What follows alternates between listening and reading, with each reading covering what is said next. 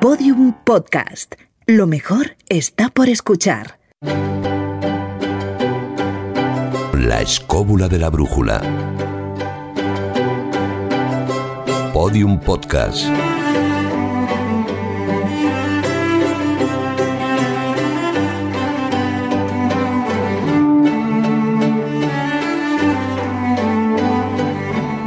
Ha sacado su chaqueta de explorador, lleva el sombrero calado hasta la parte baja de la frente, tiene una navaja en la mano. No sé qué está haciendo Carlos, ¿a qué te dedicas? Estoy cortando salchichón búlgaro. Ah, ¿salchichón qué? Búlgaro, ya tiene toda su explicación en esta vida. ¿Cómo salchichón búlgaro? Lo que estás oyendo. ¿Lo dejamos aquí? Sí, lo dejamos Vale, ahí. Lo dejamos aquí, lo dejamos aquí. Seguir haciendo preguntas. David Sentinella, tú que estás a su lado, ¿a qué huele el salchichón búlgaro? Pues estoy atufado. ¿Eh? Estoy atufado. Huele de maravilla. Eso es lo malo. Esto es lo malo, que mientras él tenga la navaja no me atrevo a meter No mano. se puede. Eh, Juan Ignacio Cuesta, tú que has hecho de todo, ¿habías probado antes el salchichón búlgaro? No exactamente el de Beach, sí. ¿El de dónde? El de Beach. Ah, el de Vic. El de Vic. O el de Vic. Bueno, pero eso Ya le es- estás corrigiendo. Como los Ahí, bolis. Eso, vale. Eh, Jesús Callejo, ¿cómo hemos llegado al salchichón búlgaro? ¿Cómo hemos llegado a esto? La verdad es que yo creo que más que partir el salchichón está haciendo un sacrificio ritual. sí. Porque las vísceras huelen hasta aquí. Ajá. Y no es un chorizo salchichón vulgar, sino búlgaro. Búlgaro. ¿Se puede probar? Sí, se puede probar. Sí, la ve un trocito. Dale, dale un trocito. Un, troci- un trocito, pero no. Madre mía. Bueno, eh, A ver, está, aquí como los cosacos. Jope, pero- Trocito grande. está Jesús Blanqueño en la producción, está Alfredo Moreno en los mandos técnicos y está un servidor, Fran Izuzquiza, a punto de pegarle un mordisco al salchichón búlgaro en cuanto suene la siguiente música.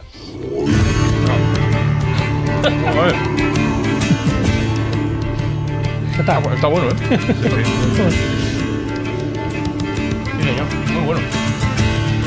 Bueno, salchichón traceo. No puedo hacer un programa con, con la boca llena, así que eh, voy a proceder a trabajar y ya. A ver, peor serían los mazapanes, ¿eh? Sí, es verdad. Eh, de esto te recuperas pronto, por lo menos. Con el mazapán te tiras. Parecería el patodona. Digo que voy a proceder a, a trabajar para presentar a nuestro invitado en el programa de hoy. Su nombre os suena, su cara la habéis visto muchísimo y sobre ello obligatoriamente hay que preguntarle al, al inicio, pero antes quiero saludarle. Es ingeniero, es abogado, doctor en Derecho, de hecho, es fundador y editor en Almuzara.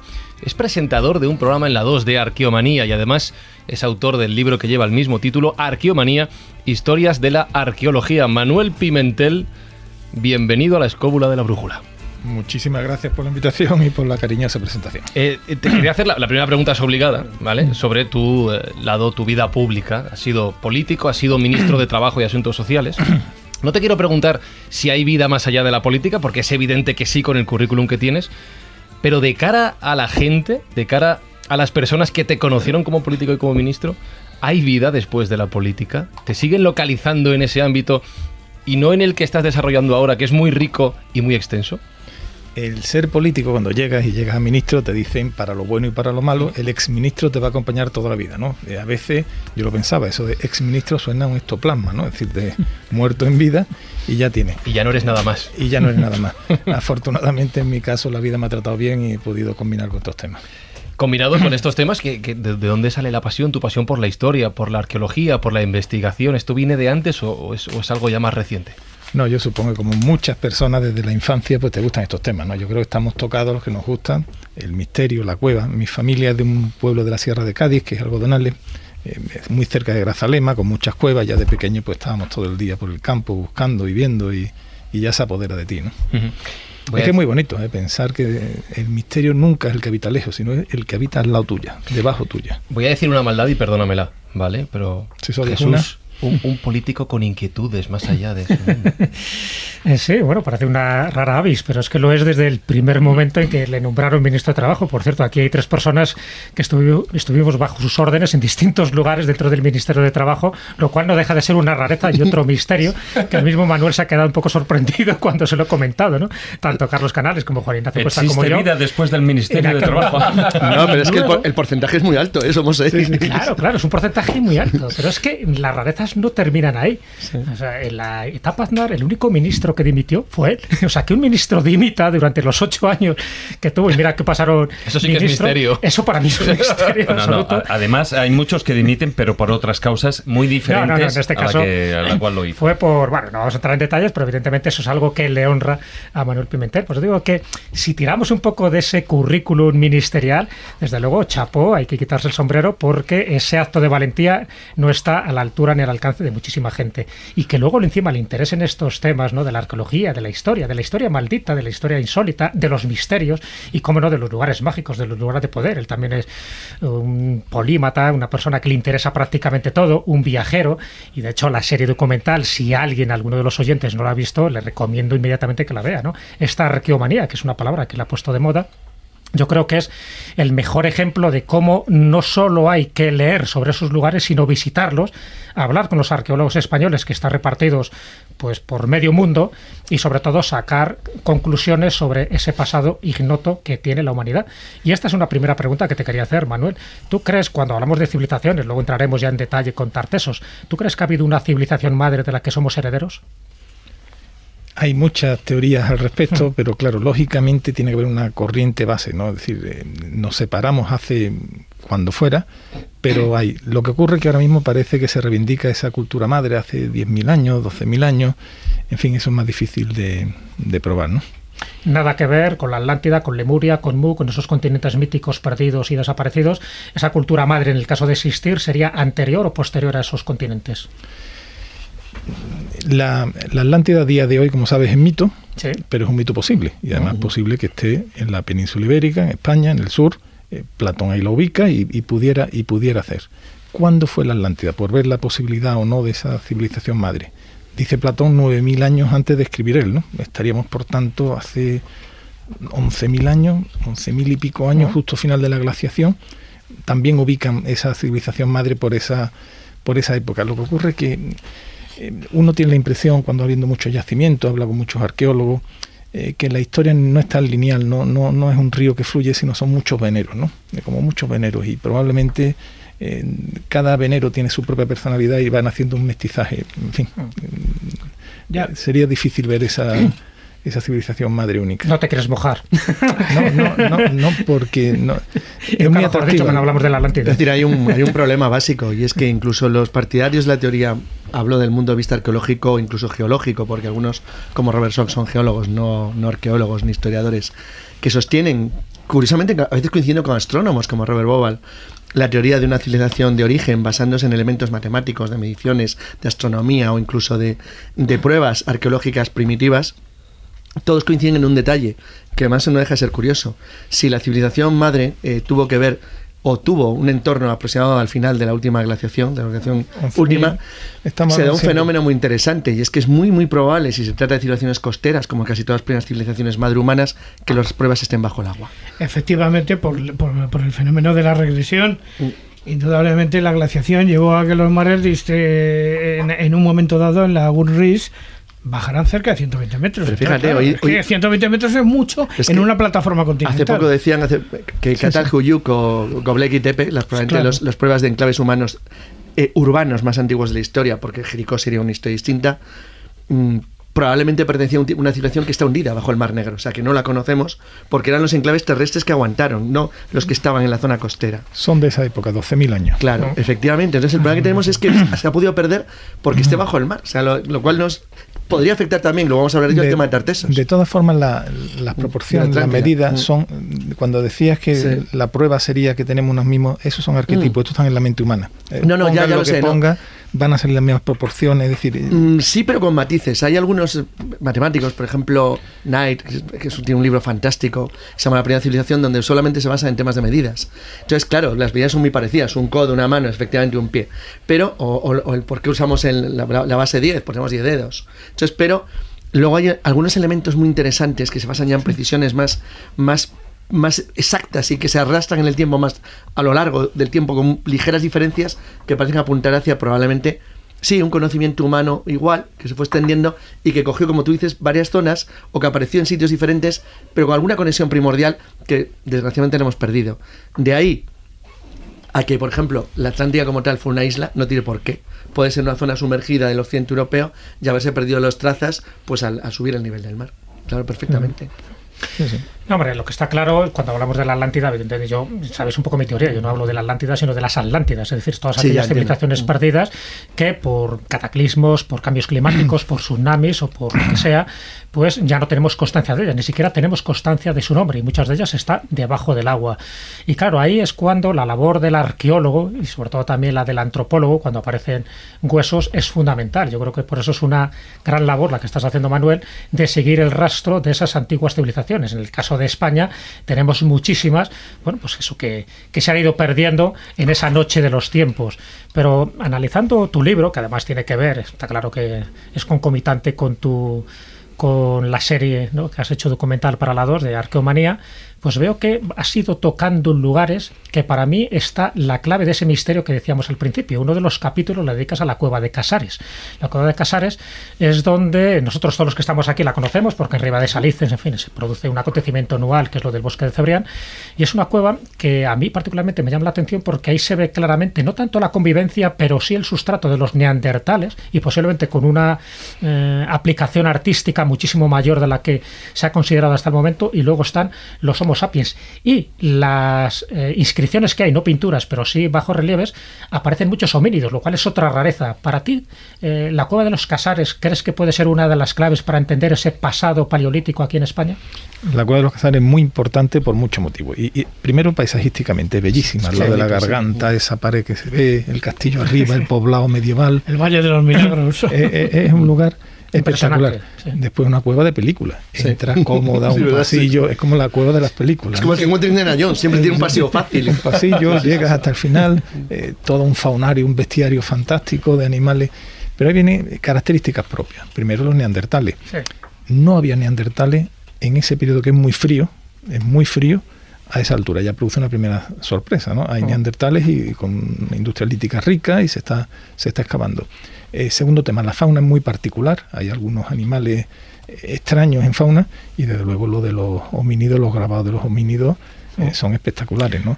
Hay parecidos en la cornisa cantábrica, son siempre inquietantes, ¿verdad? Parecen estos aliens. Sí. Eh, Tiene una cabeza como sí, reptiloide, ¿no? Porque además quien pinta esas figuras extrañas es el mismo que pinta perfectamente una cierva o un Sí. bisonte. O sea, eh, tienen capacidad de reproducir exactamente lo que quieren hacer y han querido hacer eso.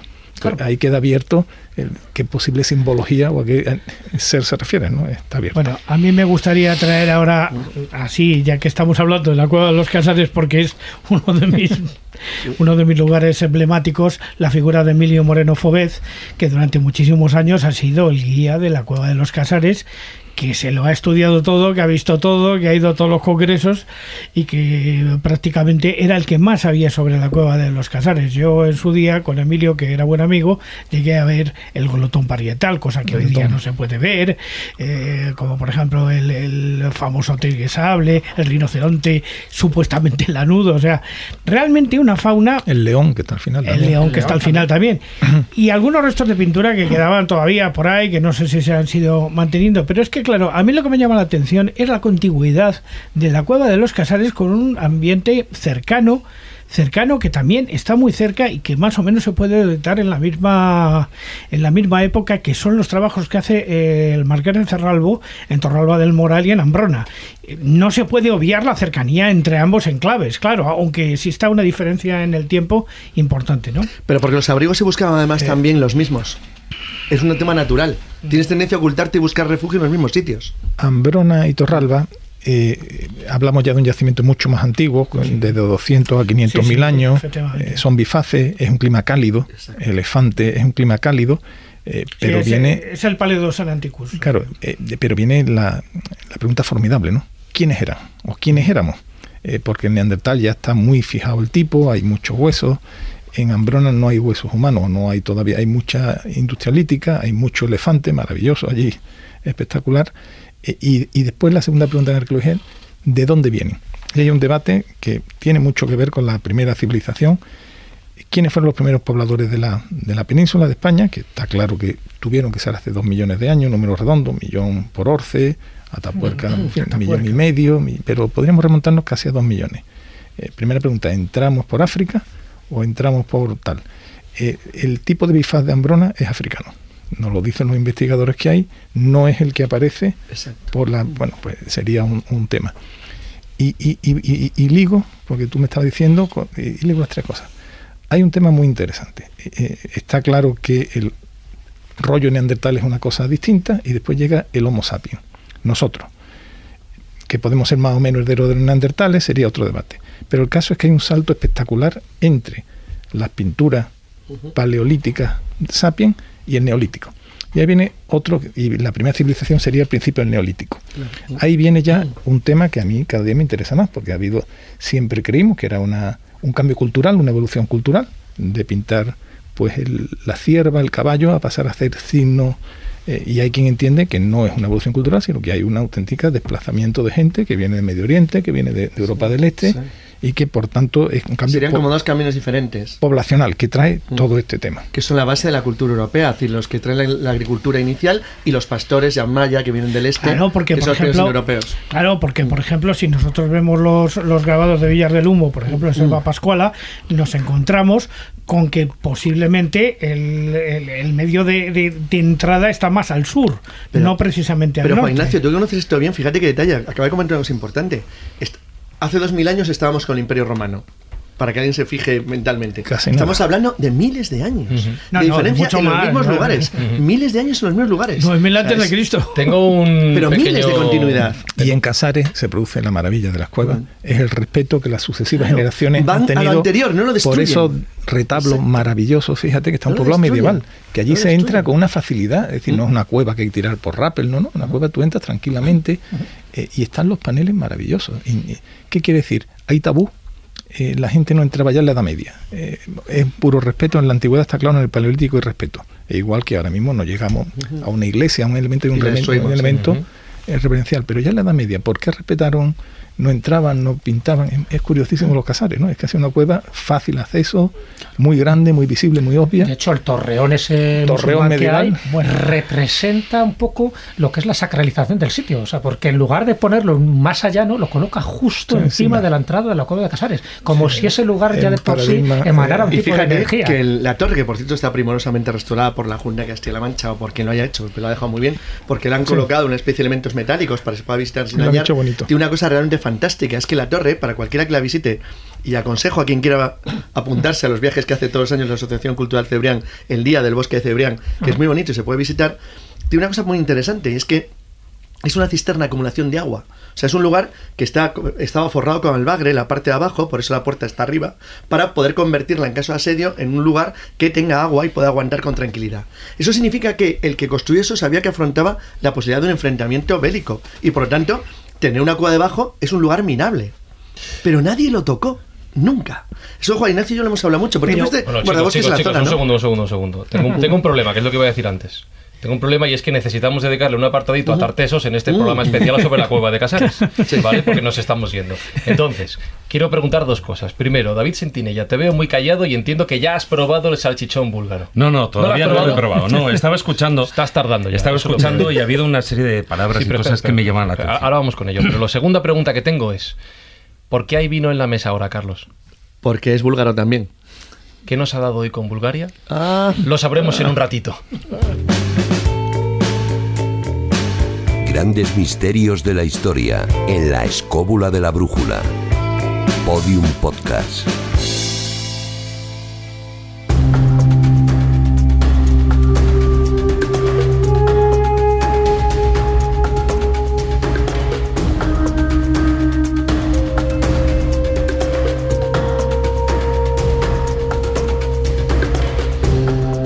Manuel eh, hablaba antes de civilizaciones eh, de origen, no voy a decir misterioso, pero desde luego no conocido, situadas al sur de la península ibérica, en un marco que ha mencionado más o menos un poquito anterior al Imperio Romano, a mí me da Jesús, por lo poco que sé, ya sabéis que yo soy millennial, que por ahí también van los tiros cuando hablamos de los tartesos. Así que la, la- la primer- de tartesos, pero, perdón, porque es tartesios o tartésicos. Tartesos, bueno, tartesos, los que No, el gentilicio. los habitantes de Claro. Tartesos. Vale, bueno, pues voy a ver lo- tartesos todo el rato. No, no, si es que el nombre ya de por sí ya tiene su enigma, porque Ajá. estamos hablando de un Tartesos que no sabemos muy bien si corresponde a la Tarsis bíblica, pero es que además es cierto que se asocia y no solo en fin, por muchos autores, sino por muchos arqueólogos, se asocia a la antigua Atlántida. De ahí un poco que yo sugiriera ese tema.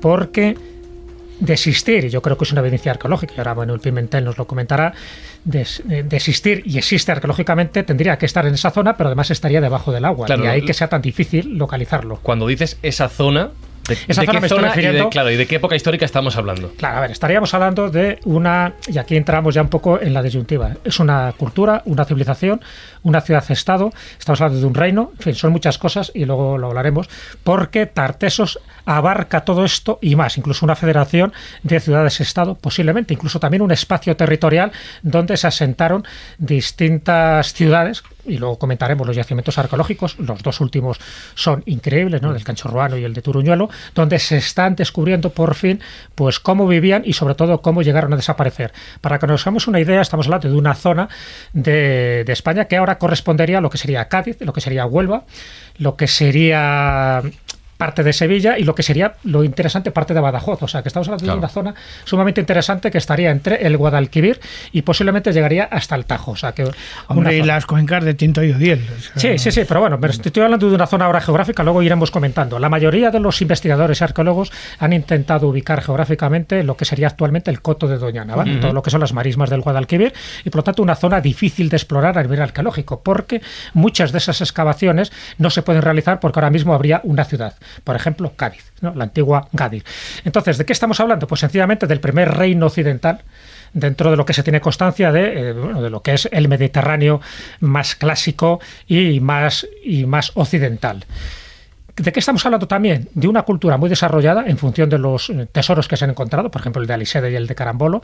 Estaríamos hablando de un lugar mítico, ya no solo por la parte bíblica, ¿no? de la Tarsis y, esa, y ese comercio que se supone que hubo con Jerusalén de la época de Salomón, sino que estaríamos hablando de auténticos orfebres, de aquellas personas que también trabajaban metales como el estaño, como el oro, como la plata. Estamos hablando de una civilización que comercializó con muchísimas otras culturas, por ejemplo los fenicios, hay mucha influencia de los fenicios, y estamos hablando de una cultura que estaría de esa, la época, por así por decirlo así, gloriosa entre el siglo VIII antes de Cristo y el siglo IV V antes de Cristo. Es decir, no dura demasiado en lo que es esa cronología, pero en ese tiempo ocurren muchísimas cosas. Y uno de los grandes misterios, de los muchos que ahora abarcaremos, en fin, sus ritos funerarios, en fin, sus construcciones, sus eh, túmulos funerarios, uno de los grandes misterios es cómo llegan a desaparecer prácticamente de la noche a la mañana y cómo entierran esos lugares para que luego se conviertan en cápsulas del tiempo. Entonces, bueno, pues este es un poco la sinopsis muy rápida que he hecho de Tartesos. Por cierto, uno de los capítulos de arqueonomía, tanto del libro como del documental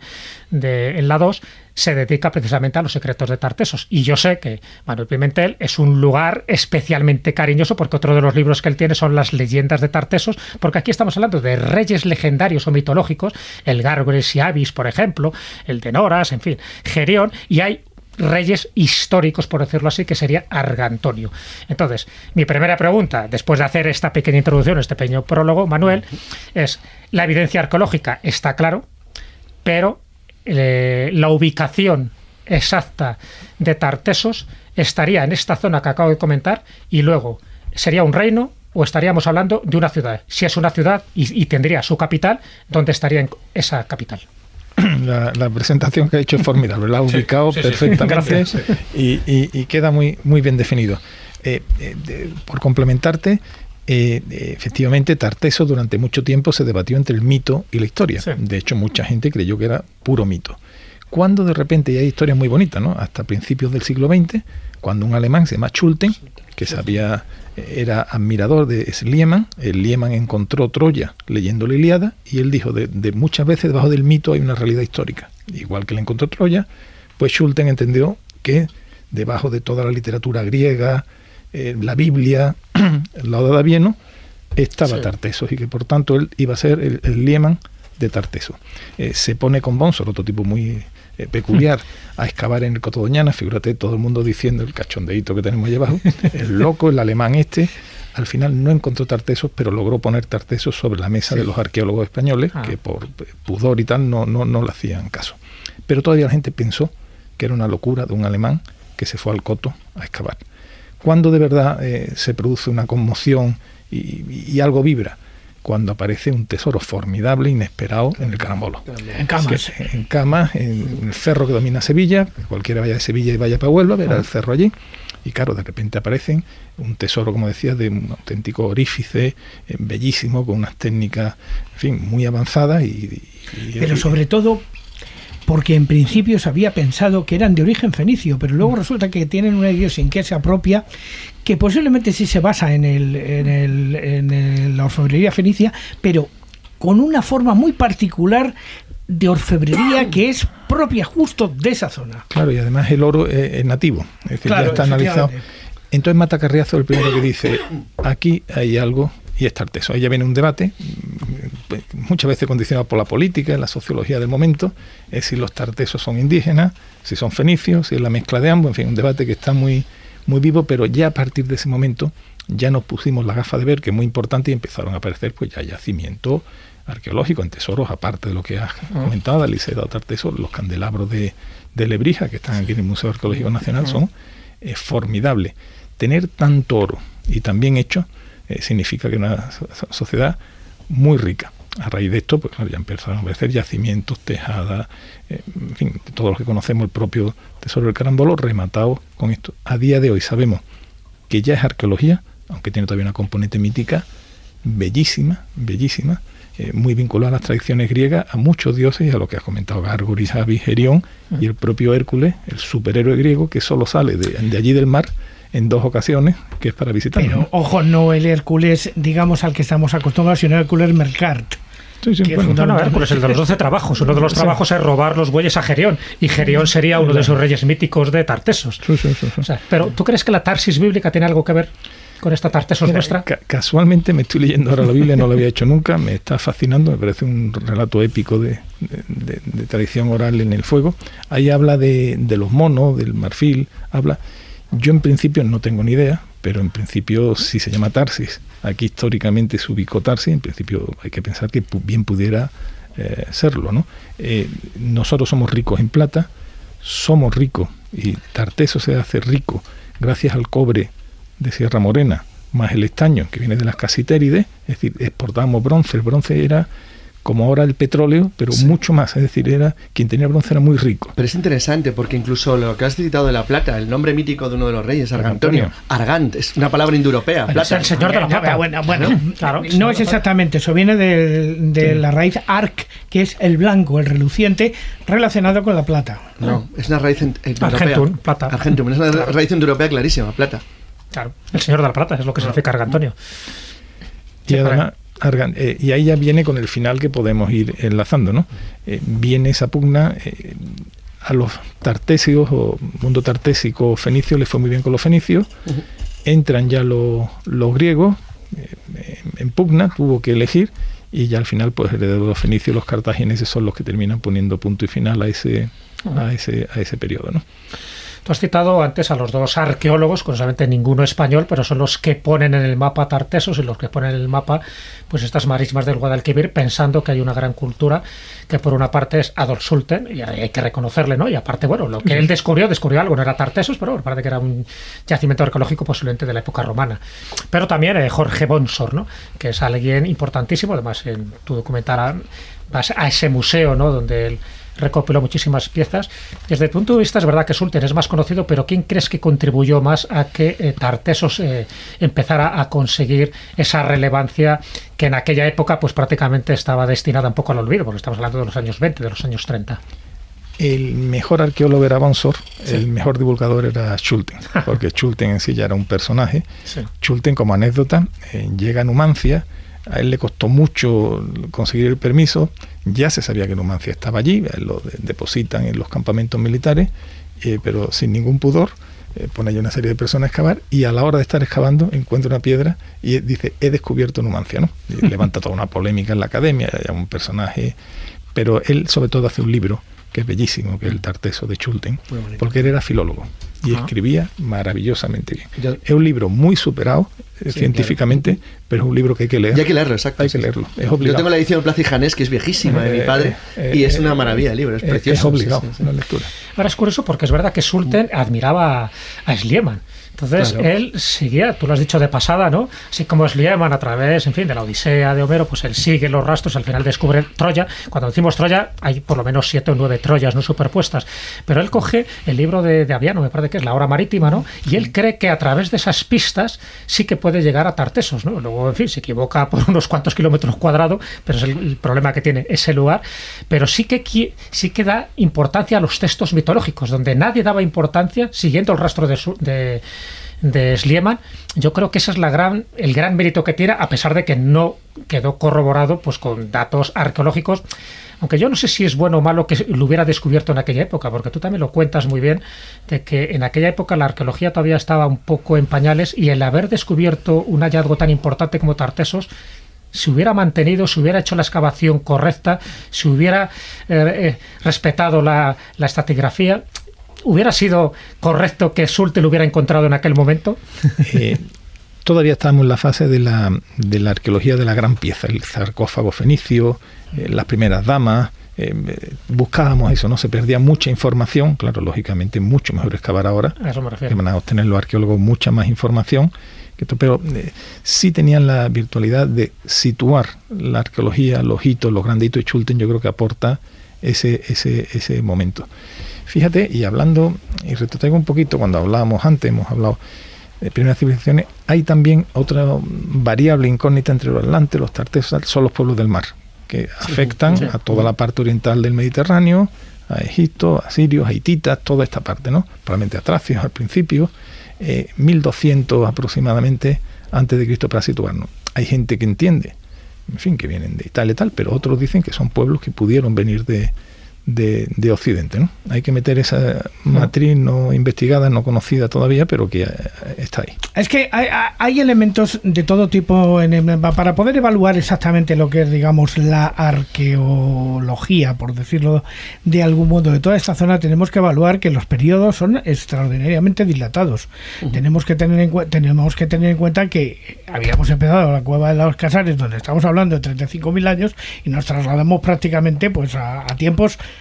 que están ahí al lado, aunque, aunque parezca mentira, están ahí al lado, aunque nos parezcan muy antiguos. Porque luego, por ejemplo, tener en cuenta que hay un montón de culturas que aparecen en ese momento y que tampoco tienen una conexión exacta con los primeros mitos.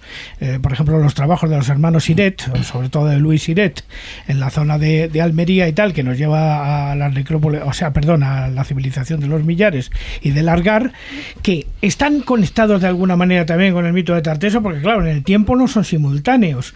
Pero claro, hay una serie de manifestaciones que cómo las ubicamos. Por ejemplo, Menga, ¿cómo la ubicamos? Esa es la pregunta.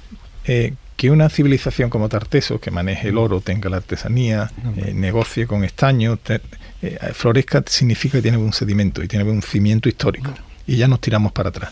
yo muchas veces pienso, ¿cuándo España ha tenido un patrimonio artístico comparable con los primeros del mundo? Yo creo que hay varios momentos muy claros en la arqueología. Uno, pintura rupestre, somos una potencia mundial. Y otro, atención, megalitismo, donde los dólmenes de eh, Menga, por ejemplo, es el dolmen más grande del mundo, de esa época, ¿no? Del mundo, para, para situarnos. Es un prodigio, estamos hablando del 4000 antes de Cristo, 3800, 4500, no, ahí, ahí, ahí, ahí, ahí estamos. Eh, eso no lo hacen tíos con taparrabos. Ahí hay una civilización, son muchas miles de personas integradas. No sabemos ponerle el nombre, pero claro. Se exige conocimiento matemático, una sociedad capaz de sostener una población avanzada, notable y con cierto rango de urbanidad, por lo menos primitiva, y con una capacidad de estructuración social muy seria. Eso es una civilización muy avanzada. Con, un discurso político, con una creencia. Exacto, efectivamente. Y alguien tiene que dar las órdenes y cumplir para hacer un trabajo de ese tipo. Se exige una, una, estructura jerárquica muy definida. Pero no solo hace un dolmen, es que hace tres. Ah, y lo, que no, conocemos de la cultura que había alrededor. Romeral. Eh, y eh, esto estaríamos todavía en el neolítico y después nos vamos al calcolítico, 2500, 2800 a.C., donde tenemos que son más o menos simultáneos los millares y algo que no es suficientemente conocido y es de una riqueza espectacular que es Valencina. Valencina. Valencina que, tiene cantidad de dólmenes, 40.000 estructuras, una riqueza eh, montelirio del material y que hay gente que relaciona eh, su decadencia y tal y su ubicación con la propia eh, Tarteso. Valencina es una desproporción todo. ¿eh? bueno, y Gorafe. Gorafe, eh, 200 dólmenes. 200. 200 dólmenes, pero la riqueza oriental de Valencina eh, no la tiene Gorafe. Es decir, son dólmenes muy importantes y un sitio maravilloso, ¿no? Que hay que ir y entender, pero eh, Valencina es muy especial. ¿eh? Dentro de, de todos estos lugares, estas civilizaciones, estos objetos misteriosos, eh, por decirlo de alguna manera, con, con muchas incógnitas, Jesús ha apuntado antes que has eh, dedicado, voy a decir libro y pico, a Tartesos. Vamos a, a cuantificarlo así. ¿Qué es lo que te gusta, qué es lo que te llama especialmente la atención? Y ahora si quieres eh, entramos en la relación entre la arqueología y, y Tartesos. ¿Qué es lo que te llama a ti la atención? ¿Qué es lo que te gusta especialmente de este caso en concreto? Primero los aires, ¿no? Es decir, está muy cerca de donde yo me he criado, me rodea, me gusta ese aroma de mar, esa, esa berta. Y después esa mezcla que hay entre la piedra y el mito me encanta. Es decir, Hércules andando por allí, Gerión. eh, los que nos dedicamos al, mundo editorial o a la escritura, sabemos lo difícil que es crear un mito, un icono eh, compartido. Eso es un tesoro. Bueno, pues que sobre Tartesos fluctúan mucho, y además son universales. Eh, Gerión, Argantonio, Gárgoris y Ávil, que era de la agricultura, el propio Hércules, repito. Sí, Noras, que es el que al Noras. final pues, Cor- civiliza eh, Cerdeña, ¿no? Cerdeña, También, claro. que está en la capital Nora. Exactamente. Claro, eso es un prodigio y lo tenemos ahí, ¿no? Esa mezcla entre el mito y la piedra. eh, Lo que pasa es que lo que tenemos, claro, son como piezas muy, muy parciales de un puzzle, porque es cierto que para entender un poco esa gran civilización de los tartesos tenemos, por una parte, bueno, pues estos yacimientos arqueológicos de Canchorroano y Turuñuelo, que ahora los comentaremos. Por otra parte, tenemos las estelas funerarias, me parecen impresionantes, estelas funerarias que sobre todo se dan más en la zona extremeña, más que en la zona andaluza, pero que está hablando de guerreros y no solo guerreros con su panoplia militar, en fin, con su casco, con su carro, con su espada. espada, con su espejo. Pero cuidadín, es que eso, eso ya es, eso es contaminación indoeuropea, eso es estepas. Ya has hablado de cascos, escudos, peines. Sí. Cuidado, ya son guerreros indoeuropeos. Eso es otra, eso es otra cosa. Sí, Es están de- asociados a la Sí, cultura claro. tartesa. ¿Cómo no van a influir si estamos diciendo que Argantonio es un hombre claramente de raíz indoeuropea? Pero son, igual que tú has citado al principio, algo fundamental. Has citado a Cádiz, Sí. la ciudad más antigua de España, ciudad que tiene 3.000 años. Una ciudad oriental. Es decir, son influencias que vienen por el Mediterráneo Sur, que te vienen probablemente de otras zonas del Mediterráneo, de la propia península ibérica y del este de Europa. pero que se juntan con algo autóctono de lo que no tenemos Claro. el nombre. Porque si nosotros nos vamos ahora mismo a la, cuenta de- a la cuenca del río Coa, que está prácticamente en los arribes del Duero, entre España y Portugal, vemos que ya existían civilizaciones anteriores de seres, o sea, de personas posiblemente autóctonas. El caso de Fozcoa, por ejemplo, donde nos vamos a encontrar, donde nos Pero vamos a encontrar lo que, dice, lo que dice Jesús es totalmente diferente. O sea, a lo que se parece, lo que está citando Jesús, son los enterramientos micénicos. Lo mismo, la espada, el escudo, el Sí, yelmo, de el acuerdo, peine. pero quiero decir que ya existía un sustrato anterior Sí, que ya claro. existía en la península como autónomo. Claro. Por ejemplo, vamos a Sí, ver, claro, un caso muy concreto donde vivo yo, que no es muy lejos, que es en Vallecas, En de donde Vallecas. vengo ahora mismo. Sí. Resulta que tú vas por los campos de Vallecas y te encuentras minas de siles por todas partes. ¿Por qué? Porque en la época en la época de la Chelense, cuando realmente las orillas de lo que hoy es el día Río Manzanares eran, tenían un clima que totalmente distinto y una fauna completamente distinta a la que tenemos ahora, como se puede ver en los museos de paleontología, por ejemplo, había megaceros, eh, megacervus, había perro de la, hiparion, eh, perro de las praderas. Es que lo veo complicado eso por Madrid ahora, ¿eh? No, pero es que están ahí, es que tú te vas paseando por Vallecas y te encuentras con las bifaces de Siles. Tengo una pregunta, Juan Ignacio. ¿Tú te has dedicado alguna vez a la arqueología de alguna manera? Bueno, siempre ha sido mi pasión durante toda la vida. De hecho, no me hice arqueólogo porque... Porque no tenías tiempo, ¿no? Me no, imagino. eh, no, simplemente porque decidí encontrar algo que me permitiera simultanear la arqueología con otras disciplinas, que era el periodismo. Y hacer periodismo de arqueología. O sea, así Eh, es que os voy a contar una cosa, escobuleros, para todos los que no hayáis venido nunca a una ruta, ¿vale? Tú cuando vas por las rutas de la escóbula de la brújula, que por cierto, ya aprovecho y recuerdo que las contamos en redes sociales y en nuestra web, por si alguien quiere estar atento, Juan Ignacio va encontrando cosas, igual que cuando pasea al perro por Vallecas y va encontrando cositas, la- las va encontrando en las rutas y te las trae. Y te dice, mira, esto está... ta, ta, ta, ta, ta". Tú ves una piedra, ¿no? Él te cuenta la piedra, lo que es, lo que significa, por qué está aquí, toda la leyenda. Yo que salgo mucho al campo, hay, Tú también gente- lo hay- haces. no, no. Ah. Hay gente que ve las piedras y Sí. gente que no las ve. No, no, como, no. como vayas con alguien que las ve, es que las ve. Las ve, las entiende, las- las y- y interpreta. Y hay alguien más, hay gente que ve las plantas. Pero ¿cómo? La encuentra. Es alucinante. Claro. Eh, eh, a mí me llama mucho la atención de Juan Ignacio eso y me encanta. Y, y ya que somos capaces de ver las cosas, le preguntaba lo de la, lo de la arqueología porque vamos a empezar a, a desenterrarlas y a entender qué nos cuentan los restos sobre Tartesos.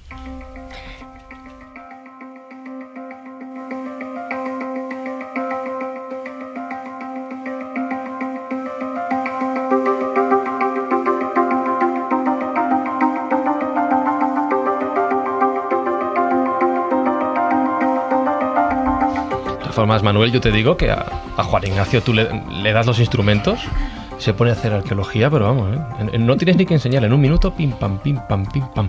Lo que te quiero preguntar es, hemos hablado de, de leyendas, de mitos, de creencias, de posibilidades varias sobre una civilización de la que no tenemos demasiadas certezas, pero tenemos una serie de restos. ¿Qué nos han enseñado de- sobre cómo eran, sobre cómo trabajaban, sobre cómo vivían? ¿Qué certezas podemos afirmar a partir de esos hallazgos? hay ya grandes ciudades que se excavan, Alcorrín, por ejemplo, en Manilva, Tejada la Vieja, eh, los propios. Y, y- y el final, el que es muy interesante, del Turruñuelo y, y- y Canchorruano. ¿Qué sabemos? Y Primero- polémico. Turruñuelo polémico. y polémico por la cubierta y, y todo esto. ¿Qué sabemos? Uno, que eran ricos.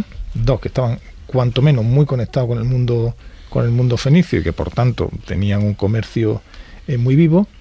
Eh, se incineraban, por tanto cuesta mucho encontrar eh, cadáveres eh, para poder hacer ADN y todo esto. En el Truñuelo ha aparecido un muerto, que, que es un tesoro esta. Se encontraba uno entero. Uno entero. fraccionado, pero. Bueno, sí, está pero ya castigado. juntándolo- Está, está en trocitos, hay que pegarlo. Pero tú sabes que la arqueología, es la actual ya no busca tanto la pieza como la información. Estamos en la sociedad del dato, la información, y eso es una fuente de información. Bueno, no lo incineraron porque se le cayó el techo encima.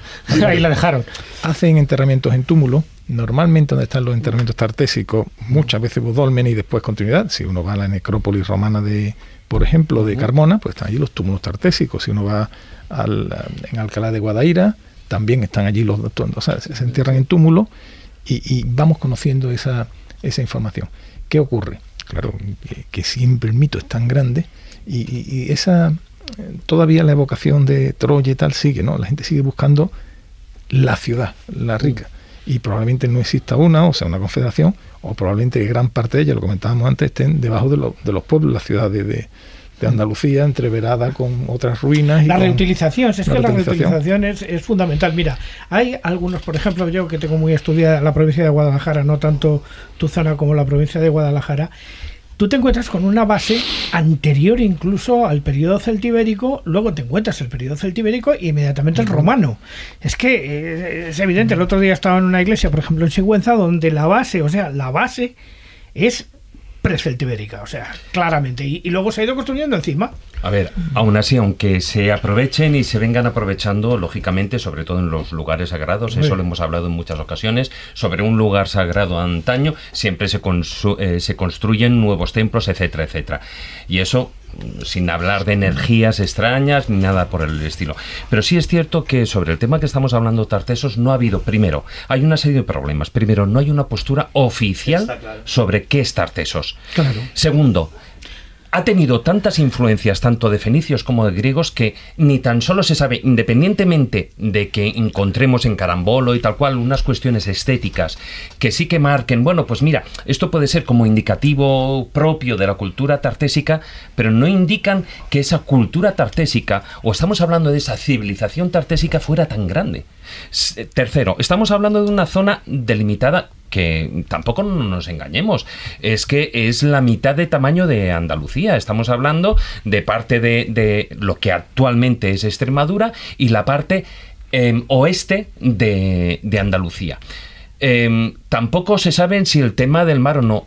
Cuarto, estamos mezclando un montón de épocas, porque si, estamos, si nos metemos desde Menga, eh, desde Valencina, nos estamos metiendo. Y eso no tiene, no guarda, por decir de una manera, no guarda ninguna relación con esos 800 o, o 1000 años antes de Cristo a los, a los 500 años antes de Cristo. Es decir, estamos hablando de un montón de cosas y, y estamos, yo creo que, fomentando lo que durante mucho tiempo se ha estado diciendo sobre Tartesos. Es decir, cuando algo no se sabía de dónde era, es tartésico. Y ya está. Y ahí lo apañamos, es como ese cajón desastre en el que todas las piezas que no encajan en ningún sitio la vamos poniendo allí. Y, y el problema de Tartesos, o sea, cuando también estamos hablando de, de huesos, es, es decir, de restos humanos, hay que tener en cuenta que también en Tartesos, o en lo que sería la cultura tartésica, también se hereda parte de lo que era esas costumbres en griegas y, y fenicias. Y estamos hablando de que, por ejemplo, enterraban, en parte sí, sobre todo porque ya no solo es que practiquen la inhumación, sino también practican la incineración. Y así, con incineración, con perdón, no hay manera de hallar restos humanos. No, sobre todo la incineración, inhumación muy poca. Claro, Sí. muy poca, ¿no? Pero entonces, y aún así, habría que determinar, o sea, si los huesos sean, los encuentras en un sitio u otro. Por ejemplo, en Turuñuelo, eh, que, que ahora hablaremos, em, se habla que sí es un palacio, pero también se habla de que si es un, un lugar de... Un santuario. eh, es un Santuario. santuario. Sí, culto, sí. Bueno, Entonces- Palacio creo que solo habrá. Sí, hay, hay como en eh, casi Almagro. todas las etapas hay grandes debates eh, claro, que- y abiertos científicos sí. y está abierto, pero lo que no cabe duda que en el periodo del primer hierro, es decir, desde el 800, 900 hasta el 500, hay eh, una tipología en cerámica debajo de muchas ciudades, Carmona, por ejemplo, los vasos. Hablamos de Andalucía Occidental, pero en verdad el Valle del Guadalquivir es una unidad cultural, los vasos Sí, tartésicos claro. de cabra. Es decir, eh, hay en ese periodo el mismo tipo de lengua, la epigrafía no todavía no traducida, claro que es el mismo eh, idioma. eh, de- de- de- no traducida y parece que antecesora de, de la lengua ibérica. Y o del turdetano, más bien, Del ¿no? turdetano. Es decir, hay muchos elementos que se nos dice que hay allá una urbanización, hay riqueza, etcétera, etcétera. Que eso corresponda al tartesos que hablan los griegos, tal, bueno, pero que esa realidad Y luego también está esa mezcla... Pero ponte en la, en la prueba. Si tenemos todo eso y tenemos a unos griegos en muchas fuentes griegas diciendo y Fenicia que ahí est- estaba esta riqueza, que venía el metal, tal, tal, en principio. Sí, hay sí, que pensar- además, eh, como tú bien apuntabas, y eso lo hablamos en otro de los programas que hicimos en directo cuando hablamos de tesoros perdidos, eh, quiero recordar, o Sí, tesoros ibéricos. Linares, ¿no? En Linares, en Linares, eh, Linares, sí. hablamos de tesoros ibéricos, ¿no? Sí. Eh, estamos hablando del tema de Carambolo, y sí es cierto que se ha analizado el oro, que se sabe incluso, como quien dice, de qué minas eran, porque bueno, ahí no recuerdo el nombre de las doctoras que, le- que hallaron eh, de dónde eran, analizaron las piezas y eran. Y ahí también, por ejemplo, otra de las partes de, ya que hablamos de esa cultura, eh, y de esas de esos restos o de los eh, el caso de, de Carambolo de, de la parte de tesoros eh, también el hallazgo que se me parece que fue en 1923 cuando se halla en la ría de Huelva todos esos supuestamente como si fuera un porque tiene más parecido a un enterramiento o no sé un ritual de, de los países o de los pueblos del norte de Europa que, que propio del Mediterráneo cuando espada, ¿no? Claro, se encuentran ahí las casi 400, 397 piezas eh, metálicas que eran espadas, eh, algunos escudos, etcétera, etcétera. Entonces, y, los encuentran todos juntos, o sea que no es algo como que se haya mm, hundido un barco que ya va. No, no, no, es que han sido depositadas ahí. Con lo cual hay una mezcla tan grande de, de, digamos, de influencias culturales que yo creo que es, es una de las labores tan que los arqueólogos hoy en día tienen para discernir exactamente y poder encajar qué es exactamente Tartesos, qué es exactamente o qué fue la cultura tartésica, no tanto el territorio que abarcó, sino yo creo es eh, intentar ubicar eso. Bueno, el territorio que abarcó, yo creo que si nosotros nos fijamos bien en la obra marítima de Avieno, donde figura la primera, digamos, referencia al reino de Tartesos, creo que queda claro que- donde él la ubica. O sea, no, Manuel, creo que. Secateo, me parece, el primero que hace mención a Tartesos, en el Secateo, siglo. VI antes de Cristo. Sí, bueno, y también Pero en la obra es, de- marítima. es casi la misma época. Sí. No, bueno, pero sí es un poco lo que estamos diciendo. a ver, lo que Pero, falta son las- también, eh, pero luego también date cuenta que, que, por ejemplo, Avieno hace referencia a pueblos de que no sabemos quiénes son, los, Los estribnios. estribnios o estribnios, saefes, caetas. Es Bueno, pues que, que- porque al final eso es un periplo. Un periplo me refiero Pero que es cuidado, una pero es navegación que pero marítima que va Avieno- lado a lado. no, es que recoge realmente una tradición La griega de cueva, la navegación. cueva del diablo, donde La está, cueva del diablo, claro. donde Claro, pero es está que mover más o menos. Avieno. Avieno no coge, no es un tío que hace un libro, es un tipo que recoge tradiciones Sí. orales y pero, de pero es un viaje, tiempo. es un viaje, además es una- un poema. Pero Jesús es un poema, es un viaje Sí. que en realidad disfraza una tradición muy larga de tiempo, Sí, sí. donde habla de pueblos que fíjate, si tú analizas los, si fuéramos filólogos y analizas saefes, serpientes, Sí, Es decir, sí, sí, sí. Estás, estás hablando de elementos totémicos o simbólicos de pueblos que probablemente vienen de tradición marítima griega, de nacimiento, más allá de las columnas de Hércules. Para mí lo interesante de ahora Avieno, como opinión, es que es anterior a que los cartagineses bloquearan el estrecho. Si los griegos, salvo piteas y excepciones, no consiguen pasar porque los, porque los matan, punto, directamente. Es una navegación anterior, primera, que llega, no sabemos si hasta Galicia o incluso más allá, pero que recoge tradiciones del Atlántico, de las tierras de, de donde se iba a buscar el cobre. Es decir, de lugares que estaban mucho más allá de lo que era el mundo, el mundo griego tradicional. Claro que influyeron, como dice David, en la, eh, o cómo no influyen esa gente, pero es que todas las culturas del mundo mediterráneo tienen influencias muy variadas. Que vienen de todas partes. Todos de una manera u otra integran algo. Pues claro, seguro. Ese no es, no es tanto el problema como que realmente el espacio es, como tú decías, muy grande. Estamos hablando de casi 400, 500 y 100 años en la época gloriosa. En la época Sigue gloriosa, siendo medio milenio, ¿eh? Bueno, pero fíjate, no se ha tocado para mí el gran misterio que tiene Tartesos, de los muchos misterios, porque basta que desconozcas algo para que todos sean enigmas, pero el gran misterio, si hacemos caso a Estrabón, él cuando hablaba de este territorio decía que la escritura tenía una antigüedad de 6.000 años en su época, Estrabón. Si esto es cierto, y lo poco que se ha encontrado de escrituras, verdad que son en estelas funerarias de una forma muy parcial, y todavía no hemos llegado a descifrar aquello, pero si llegamos a encontrar un poco lo que es un alfabeto eh, tartésico, y es cierto el dato que da Estrabón, y en principio no tiene por qué mentir, estaríamos hablando del origen de la escritura, estaría ahí en la parte occidental de, de la península. Ana María Vázquez hoy, que es catedrática de Bien la, conocida nuestra. de la- compañera. de la, de la UNED, como sabéis, ella tiene el libro que, que le edité de la golondrina de Tar- Tar- Tar- Tartesos en la escritura que aparece en un dolmen de Huelva, ¿no? Una Sí. naveta y, Sí, claro. y- y tal. Eso es lo que dice Estrabón y ahí está, ¿no? Dice que es el pueblo más culto y que tiene lengua escrita de hace 6.000 años. Pero es verdad que hay poca lengua escrita. Es decir, tenemos los textos epigráficos, las estelas. Debería aparecer más para que realmente eh, tuviera, ¿no? Un reciente viaje que he estado grabando en el programa, cuando uno ve lo que es el sur de Turquía, eh, las tablillas cuneiformes, miles de tablillas, miles, miles, miles.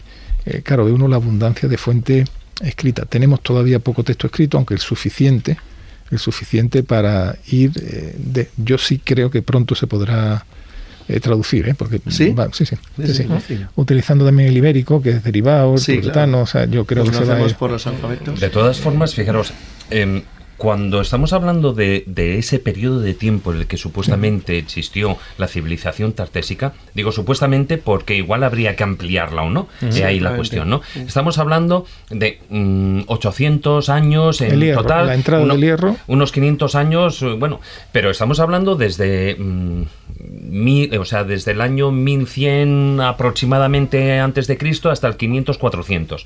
Con lo cual tampoco estamos hablando de un periodo histórico tan lejano.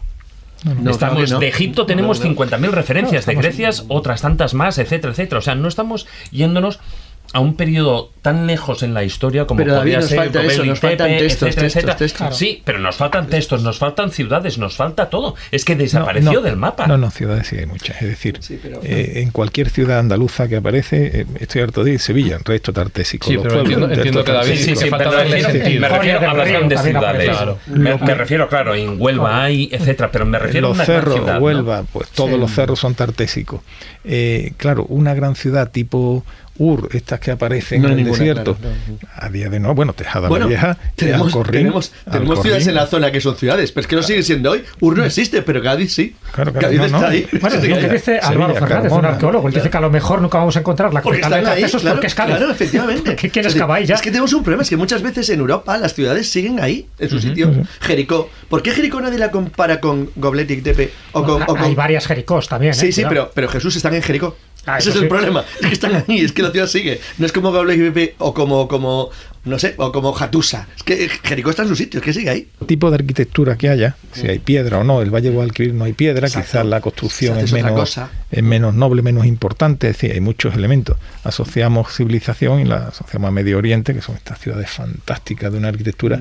No, pero Tejada la Vieja, que por ejemplo, que, es- que Sí, se sí. considera así, pues venía a tener unas seis hectáreas. Tampoco es que sea Sí, una gran Alcorrín, ciudad. Alcorrín tiene un poquito más, eh, eh, la que está en el puerto de Santa María, Doña Blanca, también Pero tiene... tampoco había una población muy grande, con lo cual estás hablando de una- un, un núcleo moderadamente civilizado en el sentido que está organizado, tiene pequeñas comunidades, esas comunidades parecen que responden a una misma cultura y supo- se supone lógicamente que forman parte de algún tipo de federación, grupo, con una estructura, eh, una estructura política organizada. Eso es una civilización muy avanzada. Sí, bueno, antes de entrar un poco en la otra parte de la sección donde vamos a tener que entrevistar a, también a un experto en tartesos, antes he comentado de pasada y me, me gustaría que, que me ampliaras la información, Manuel, sobre estas estelas del suroeste, esas este- estelas del guerrero, las estelas tartésicas, en fin, tienen distintos nombres. Me llama la atención y es otro de los enigmas. Yo siempre voy un poco a la parte discordante, la parte que a mí me llama la atención y yo creo que llama la atención a muchísima gente. Es que en muchas de esas estelas aparecen dos guerreros, dos seres, dos héroes o, vamos a llamarle, dos reyes. pudo haber una corregencia, como decía Polibio, podía ser que en lugar de un Argantonio hubiera dos y que al final esa estructura social estuviera jerarquizada con un doble mandato. Claramente en la estela se ve, y la última apareció Almadén, es espectacular. Dos, muchas veces hay una dualidad y además muy marcado. Uno un casco con cuernos y otro una especie de, de diadema muy marcada y se repiten la, los mismos tipos. En el mundo íbero, ibérico también hay eh, reinos que tienen dos reyes. Por lo tanto, hay que, es posible que exista esa dualidad. Lo que no se sabe si es una dualidad política, corregentes o tal, o es una como la Santísima Trinidad, o es una realidad mítica, ¿no? Dos es que- personas en uno. No, Es no- que tenemos tres ejemplos muy representativos. Eh, Gargores y Avis, Claro, sí, sí. llama Avidis también, por otra parte, que es la famosa obra de Sánchez Dragó. Intibili Mandonio y Rómulo Remo. Es decir, que no es descabellado pensar que a lo mejor en Tartesos hubiera también esa corregencia. Sí.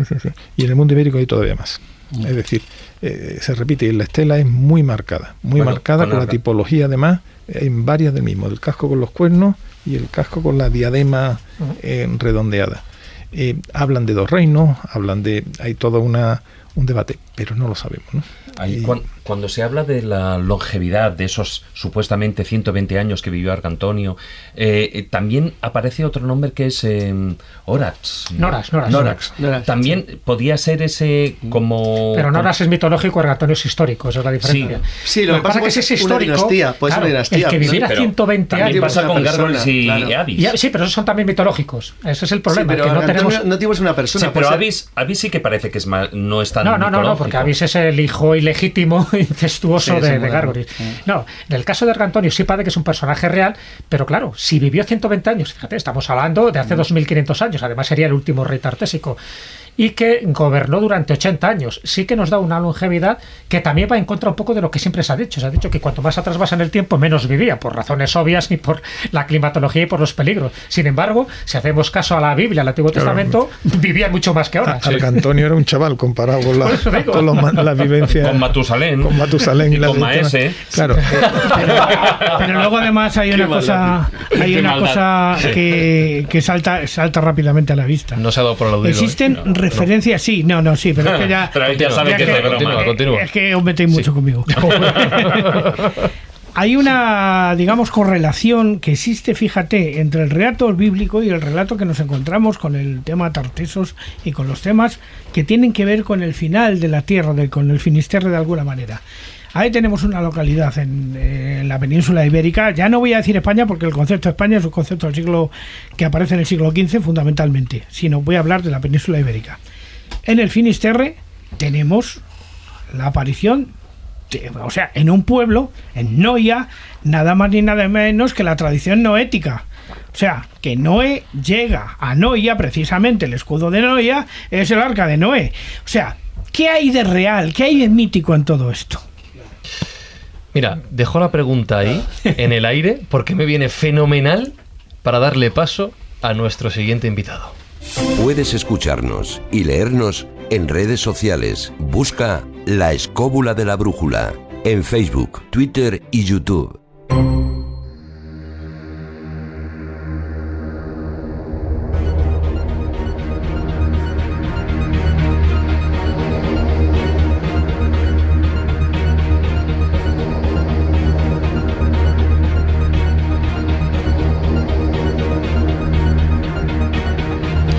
Estoy preocupado porque hasta este momento, prácticamente una hora de programa, nadie más que un servidor había probado el salchichón No, no. búlgaro. ¿Tú no notabas que yo estaba callado la primera media hora? ¿Eh?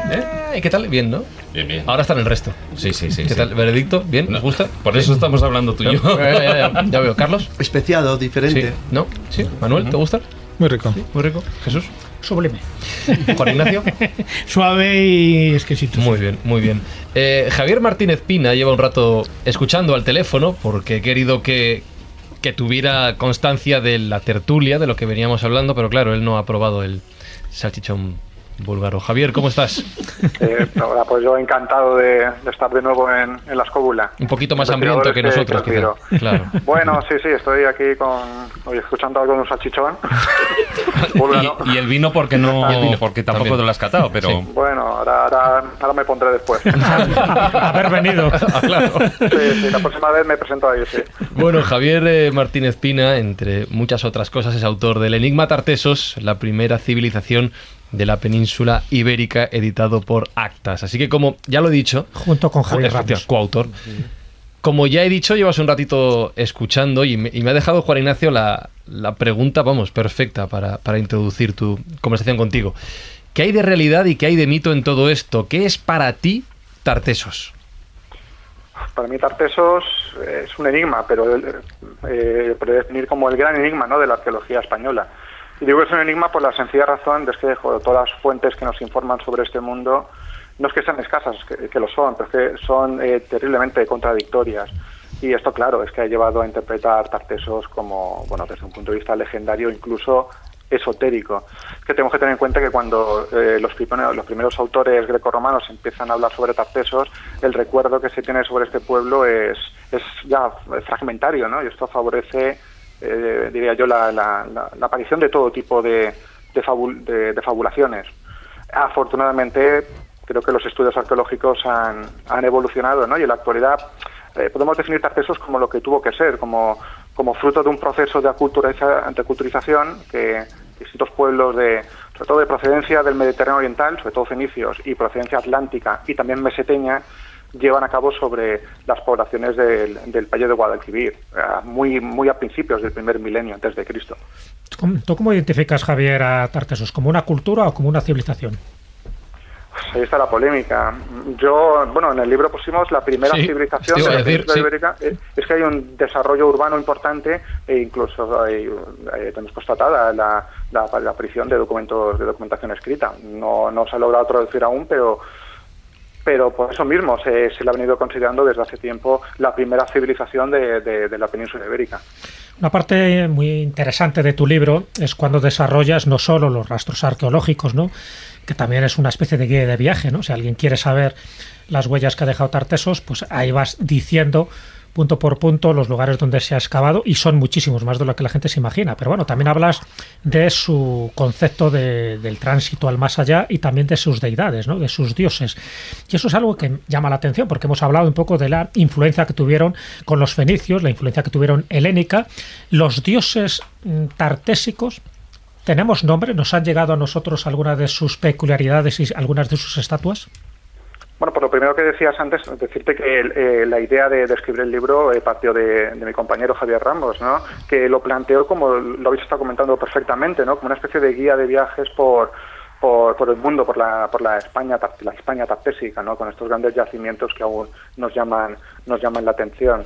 Eh, bueno, y en cuanto a los dioses tartésicos, yo creo que son resultado de, de un proceso de sincretismo, ¿no? de elementos autóctonos con otros con otros fenicios, ¿no? los, los pueblos del bronce peninsular, la verdad es que tenían un tipo de, de creencias de tipo animista, veneraban a dioses relacionados con la naturaleza, pero cuando entran en contacto con los fenicios adaptan y reinterpretan a sus, a sus dioses, especialmente a Melcar, que es un, un dios identificado con, con, el- con Heracles por los griegos, que era una divinidad solar, era un dios de la navegación y por supuesto un dios que habría llevado la civilización a diversos pueblos del, del Mediterráneo, algo así como, como Osiris en el antiguo Egipto, ¿verdad? Y la otra divinidad importante que se venera en, en Tartesos, que se adopta en Tartesos, es, es Astarte, una diosa de la fertilidad, de la que se han encontrado muchas pequeñas estatuillas que eran utilizadas como, como ofrendas en, en los santuarios.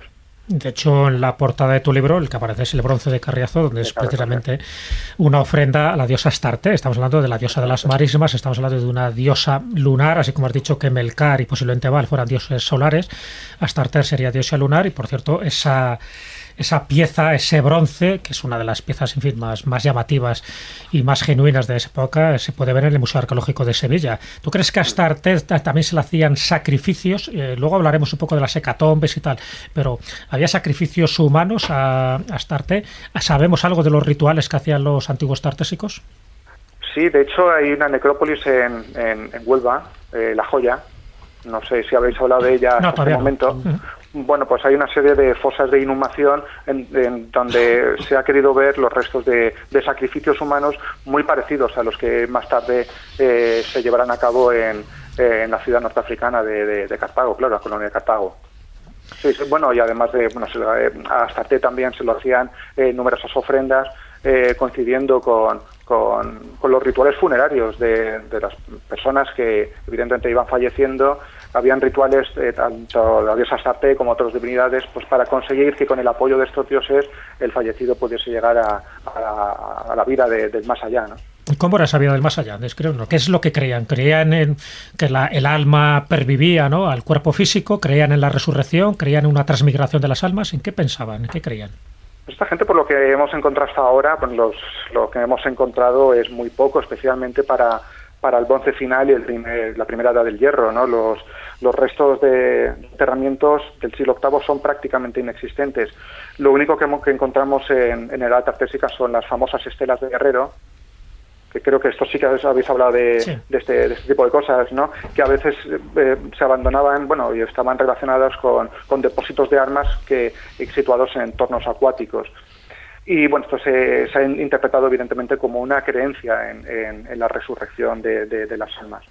Lo que hacían los tartésicos, algo parecido a lo que hacían los celtas. Lo que hacían es que era hacia una muerte ritual de las armas. Ahí es que es donde yo noto una influencia, igual que estabas hablando de influencias griegas o fenicias, claramente que podían existir, porque es un periodo bastante amplio, que son orientalizantes, o en el caso de los griegos del Mediterráneo, al fin y al cabo del Mediterráneo oriental. En el caso de las estelas de los guerreros y lo que acaba de decir Jesús, hay una influencia claramente del centro de Europa, muy clara. Sí, sí, es muy céltico. Muy clara. Claro. Porque cuando se enterraba un guerrero también se rompía, se inutilizaban sus armas, pero en el fondo era porque había que matar su objeto de poder para que pudiera vivir en el otro lado, en la Claro, otra es hashtag latén, es muy parecido. Bueno, muy parecido también un poco también a, a esa mitología funeraria egipcia. Sí, y hablando No, de no, no, mitología. no, yo no estoy y- de acuerdo ahí. ¿eh? Pero bueno, hablando de mitología, ya que han hablado de Bali y Astarte, está el elemento también simbólico, nos puede ampliar de los altares en, pie, en forma de piel de toro que se repiten en varios ¿Es santuarios. De todas formas, Pero eso sí es parecido aquí. En el, en el momento en el que se habla de ajuares funerarios, es decir, cuando se depositan, como antes decía, ¿no? Todas las armas, o sea, aunque fueran también fíbulas, alfileres, o sea, un montón de elementos. Cuando existen esos ajuares funerarios en un, eh, en un enterramiento, de por sí ya estás considerando que existe la vida. O sea, en la creencia de la vida después de la muerte, si no, Perdón, no tendría no, ningún sentido. no puedo contarme, nos estaremos pasando este programa. Ayer, no voy a decir la emisora, estaban hablando de un enterramiento, de una cosa que se ha descubierto en la Comunidad de Madrid. Y dijo la periodista, es para, para los milenios como, como Frank, Adelante. ah, quería hablar, se refiere a una fíbula, dijo, Creo que me una va, me va a caer un palo. dijo una especie de imperdibles. Pero está bien. Si viene Daniel Gómez Aragonés ahora mismo, se tira Le mata, es que lo pensé, le va a matar, Daniel le va a matar si lo. No, pero es eso, en el momento que encuentras todos esos elementos, puntas de flecha, fíbulas, etcétera, etcétera, eh, significa, en el momento que se crea a propósito un ajuar funerario, evidentemente implica una creencia en la continuidad de ¿Pero la tú vida. crees que había alguna cultura de aquella época que no creyera en el más allá? Yo creo que todas. Ninguna. Por eso, todas. Entonces, no hay ninguna duda. Lo único es cómo variaba un poco esa pervivencia en el más allá. Si era una especie de paraíso, en fin. Si era glorificado, no lo era. Claro, exacto, si, si la muerte gloriosa en batalla pues hacía que las uríes o las valquirias fueran a recoger tu alma, pero en el fondo lo que se En la buscaba... creencia, a ver, eh, según Mesopotamia, por ejemplo, que tú sí que puedes que, mm, considerar, es decir, eh, porque una cosa es la existencia de, de- de vida tras la muerte, sí, otra cosa es cómo vaya a ser. Claro. Sí, sí, sí, Y pero- si tiene pero un pero fin todos positivo creían o en la no. existencia de esa, de Claro. esa vida. No, no, sí, sí, sí, Otra todos. cosa es, eh, por ejemplo, y eso lo tenemos en, en el, en el poema mesopotámico, ¿no? Que el, bueno, El es decir, en el Gilgamesh, eh, donde el, el héroe, es decir, chico, lo siento, pero lo que te toca es un, eh, después de morir, te toca un resto de existencia de lo más nefasta y horrible, increíble, ¿eh? porque es así, ¿no? Pero el resto de culturas y de religiones de la época y tal, eh, de civilizaciones, todas creían en esa existencia. No, no, eso está, claro, por eso digo. Pero bueno, un poco a lo que íbamos, Javier, y también Manuel, por Sí, supuesto, que está muy callado. participar Y también me gustaría saber tu opinión. Es decir, este ritual que se hacía de matar simbólicamente al arma, eh, ¿era algo autóctono o era realmente algo que habían copiado de otras culturas anteriores, incluso, pues eso, de los que estamos hablando, de la influencia celtíbera, que también hacían algo similar? Bueno, yo creo que eh, hablando de, estos rituales funerarios eh, que contamos en Tartesios, eh, en Tartesios hay una copia de lo que se está haciendo en, la otra orilla del Mediterráneo y también en, zonas aquí de la península ibérica como la, cultura de, cogotas, ¿no?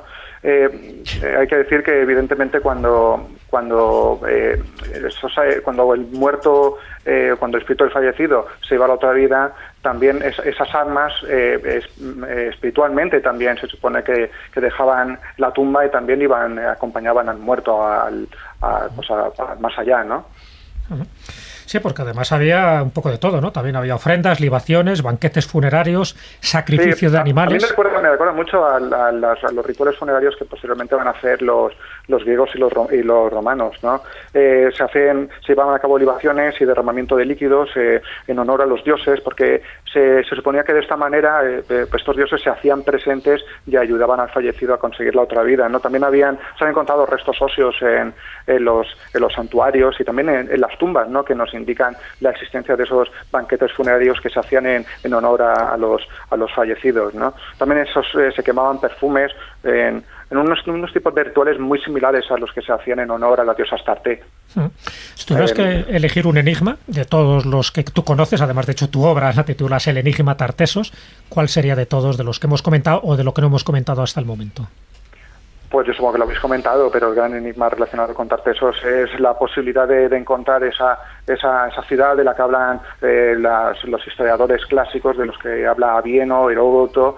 Eh, la mayor parte de, los historiadores griegos romanos eh, aseguran en, su obra que, en el sur de la península ibérica habría una, una gran ciudad que sería la capital de este reino tartésico, pero que realmente no, no, se ha encontrado. ¿no? Hoy en día se duda de su existencia yo tenía un profesor, Arcadio del Castillo, que al final decía que los historiadores clásicos eh, terminaban teniendo razón, ¿no? Y casi todos ellos se aseguran lo mismo, ¿no?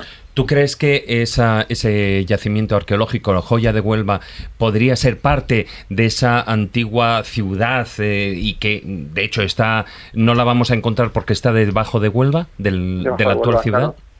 No lo sé, es que se ha encontrado, se ha buscado por, por Huelva, también por el Coto de Doñana, el famoso Cerro del Trigo también, creo que se encontraron unas, unas estructuras, hubo una, una unos investigadores alemanes que con fotografía aérea lograron identificar edificios importantes. Era una zona que creo recordar que también había padecido dos, dos, dos, terremotos o dos catástrofes naturales, ¿no? Y todo eso incluso llegó a, relacionar esta ciudad de Tartesos con la, con la legendaria Atlántida, ¿no? Mira, me lo acabas de poner a huevo y nunca mejor dicho. Es una pregunta que va para los dos. ¿Acordáis que hace poco, bueno, hace poco estamos hablando del 2011, hubo un documental en el National Geographic que se titulaba Encontrando la Atlántida de un tal Richard Freud, un arqueólogo estadounidense, donde excavó bueno intentó hacer con distintas técnicas arqueológicas incluso con fotos satelitales por las marismas de los hinojos y él llega a la conclusión que él encuentra estructuras a unos 12 metros de profundidad circulares muy parecidas a lo que podía ser Poseidón la capital de la Atlántida y llega a la conclusión él de una forma en fin alegre de que Tartesos y la Atlántida sería la misma cosa ¿qué opináis? ¿qué credibilidad os da ese documental que tuvo por supuesto mucha repercusión mediática? Manuel pero es que tú no puedes decir que por ese tipo de fotografías identificar el, eh, todas estas estructuras con el templo de Poseidón de, mm. de, la, de la Atlántida. ¿no? Claro, claro, pero es lo que él dijo y es lo que comentó en ese documental, por eso os decía. Hombre, decirlo puedes, otra cosa es que sea una chorrada. decirlo. Eso, eso, eso. Sí, la, la, Atlántida a día de hoy está claramente en el reino del mito, no, no, hay piedra que la sustente. Eh, Tarteso sí hay piedra que sustente ese periodo del primer hierro, con esa riqueza, eh, hemos hablado de sus dioses, sus altares, su orfebrería, su comercio, es decir, ahí hay algo que claramente definido y encima tiene pues toda la supercapa de los mitos, las leyendas griegas y romanas que configura un complejo vivo. La Atlántida es totalmente a día de hoy un enigma. no hay que asociarlo para nada a esta zona geográfica. Mm, bueno, sabemos que Platón dice algo más allá de las columnas de Hércules. Eh, habla de Poseidón, que también los griegos lo asocian al occidente, también hay esa Habla de algunas costumbres curiosas, como los jóvenes príncipes que eh, domesticaban, domaban al salvaje toro y el pueblo lo aclamaba como héroe. Y hay algunas cosas curiosas, en fin, que ya estirando la cuerda podíamos asociarlo, ¿no? Pero a día de hoy claramente es mito. Lo que pasa es que se incide mucho uno y otro en, vincularlo. Hay gente que, si nos atenemos a lo que dice Platón, nos vamos a 11.000 años, más o menos final de la glaciación, cuando sube el mar y por tanto pudiera haber quedado sumergida, otros sin embargo lo ubican a final de bronce. Que también pasa algo. Pueblo, en fin, ya ahí yo ya me pierdo, no sabría decir. Ubican en el Mediterráneo asociándolo a la cultura micénica cuando desaparece, ¿no? Por esa pueblos del explosión del mar, Santorini. pueblos del mar. Yo ya ahí me, en, en mito y no quiero hablar, pero es- yo claramente separo lo que es eh, Tartesos, que es mito y arqueología, de la Atlántica a día de hoy es, es mito. Pero hay, hay algo que a mí me ha llamado siempre la atención, independientemente del mito, de los posibles restos que se van encontrando, y es, digamos, una morfología constructiva que se atribuye a la Atlántida, por cierto, pero que sí que existen pruebas de que existió un tipo de manera de construir parecida a lo que sería literalmente una almadraba. Vamos, en, los fondos de Doñana por la fotografía aérea, pero no ese es el único caso, ya lo hemos comentado antes, el caso de Marroquíes Bajos o el caso, por ejemplo, de la motilla del Azuer, que tienen una tipología, digamos, constructiva muy parecida en forma de caracol.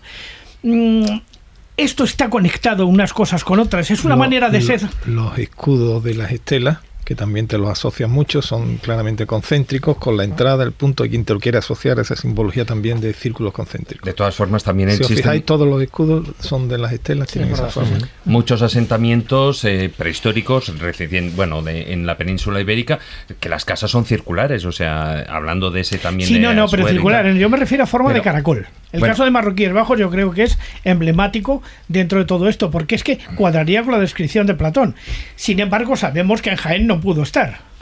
De todas maneras, fijaros, y ya que has hecho esa pregunta, Jesús, en referente a ese documental, eh, a mí me gustaría hacer una pequeña referencia, aunque no sea políticamente correcto, pero em, a mí me da la sensación de que en los últimos 10 años National Geographic, em, pues, o antes era... eh, mm, otra cosa y nosotros nos figurábamos que era algo mucho más serio, pero en los, el resultado que yo estoy viendo de, los documentales de los 10 últimos años es que em, se convierten en algo así como eh, en un amarillismo de la historia em, que, bueno, pues que se dedican más a apoyar em, teorías e hipótesis estrambóticas con tal de llamar la atención y con tal de vender más documentales. Pues anda, Canal Historia.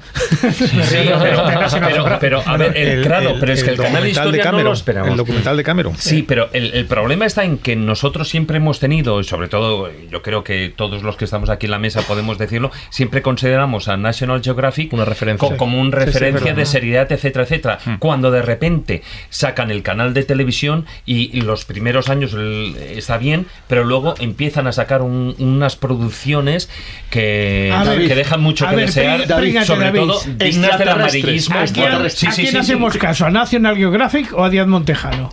A ver. Yo estaba, estaba pensando que si algún día National Geographic o Canal Historia quieren, Quieren poner publicidad. patrocinar la escóbula de la brújula, igual hay que omitir este, este momentito. A mí solo me queda una pregunta por reconducir el tema, que es la siguiente. Eh, yo, yo solo he escrito un, un libro, Manuel, y al editor del libro le considero mi jefe en estas lides. Antes ha dicho Jesús que en esta mesa hay tres personas eh, que han sido subordinados tuyos. Creo que por teléfono, de, siguiendo este razonamiento, hay una cuarta, ¿no? Sí, sí. Es autor de Almuzara, Javier Martínez Pina. Y gran con autor. otro, con otro proyecto además, ¿eh? sí, sí, Sí, sí, pero sí. vamos, Y- acaba y- de salir el de, y que de la ha- Edad Media. Sí. Que ha quedado bellísimo, además. Ha quedado Eh, bellísimo el recuerdo, contenido. recuerdo el título. Eso no estaba en mi libro de historia de la Edad Media, de Javier Martínez Pina y editado por Almuzara. El título me parece súper chulo y súper original. Sí, sí, estamos encantados, sorprende mucho, hay muchos episodios muy divertidos y, y acerca la, la historia de la Edad Media al gran público de una forma muy brillante. ¿eh? Así que la- los alumnos eh, millennials aprenderemos mucho con este libro, ¿no, Javier? Pues la verdad es que este libro lo, yo lo escribí para intentar alejarme de esa visión peyorativa que hemos tenido siempre de, de la Edad Media, ¿no? Jolín, es que siempre hemos querido definir estos, estos siglos como siglos de, de oscuridad, de barbarie. Y, Para nada. eh, No, eso mismo. Yo es que intento analizar Hombre, tampoco los momentos de, ¿eh? de retroceso, pero también los momentos de logros que también existen. ¿no? Pues- Es aquí cuando surge el humanismo cristiano, el parlamentarismo, no sé, las primeras universidades también aparecen en, la, en- en la Edad Media. Es que además La es que- del libro. Pero es que además es que hay cuatro edades medias. Vamos a hacer una cosa. Tenemos la edad antigua Sí. y luego tenemos la alta, la baja y la, y la medio baja edad media. Vamos a hacer una cosa, La Javier. La Edad Media. Como solo con una frase hablando de tu libro ya has despertado debate en la mesa de la escóbula, queda pendiente hacer una escóbula sobre las cosas que no estaban en mi libro de historia de la Edad Media, ¿te parece? Sí, sí, ahí podremos eh, introducirnos en la, en la vida de hombres y mujeres de la Edad Media, ¿no? Saber cómo, cómo comían, eh, qué costumbres sexuales tenían, Ah. eh, no sé, qué, bebían para Muy pasárselo bien también, ese tipo de cosas. ¿no? Por Cinturón, ejemplo, cinturón de castidad, por ejemplo, que tiene. Muy bien. muy bien. Bueno, que cinturón de castidad Y es, los un- mitos es un que mito, hay. ¿no? Mm. Es un mito porque el cinturón de castidad Nah, no es de, de la Edad Media, es del siglo Está XIX. todo muy bien, pero queda la El emoción. Cómo mataban, cómo quemaban, cómo Pues para eso tendremos dos todo, horas de escóbula para hablar sobre todo esto y el libro de, de Javier Martínez Pina, Eso no estaba en mi libro de historia de la Edad Media, editado por Almuzara. Y si queréis más sobre el enigma Tartesos, tenéis su libro con este título, subtitulado La primera civilización de la península ibérica, editado por Actas. Javier Martínez Pina, un placer escucharte hoy en la escóbula y lo he dicho, tenemos pendiente otro programa. Bueno, me traes el salchichones de Bulgaria, Sí, ¿eh? claro que sí, divino, divino. Bueno, el ex salchichón Vale. de Bulgaria, Es no verdad, nada. nada, Ya tenemos, ha sí. fallecido. Ah, no Ya queda. es historia. Eh, pues Javier, cuando hagamos la escóbula contigo, trae algo de comer, ¿vale? Bueno, pues seguro. Un abrazo, un abrazo, muchas Javier. gracias. Un abrazo. Hasta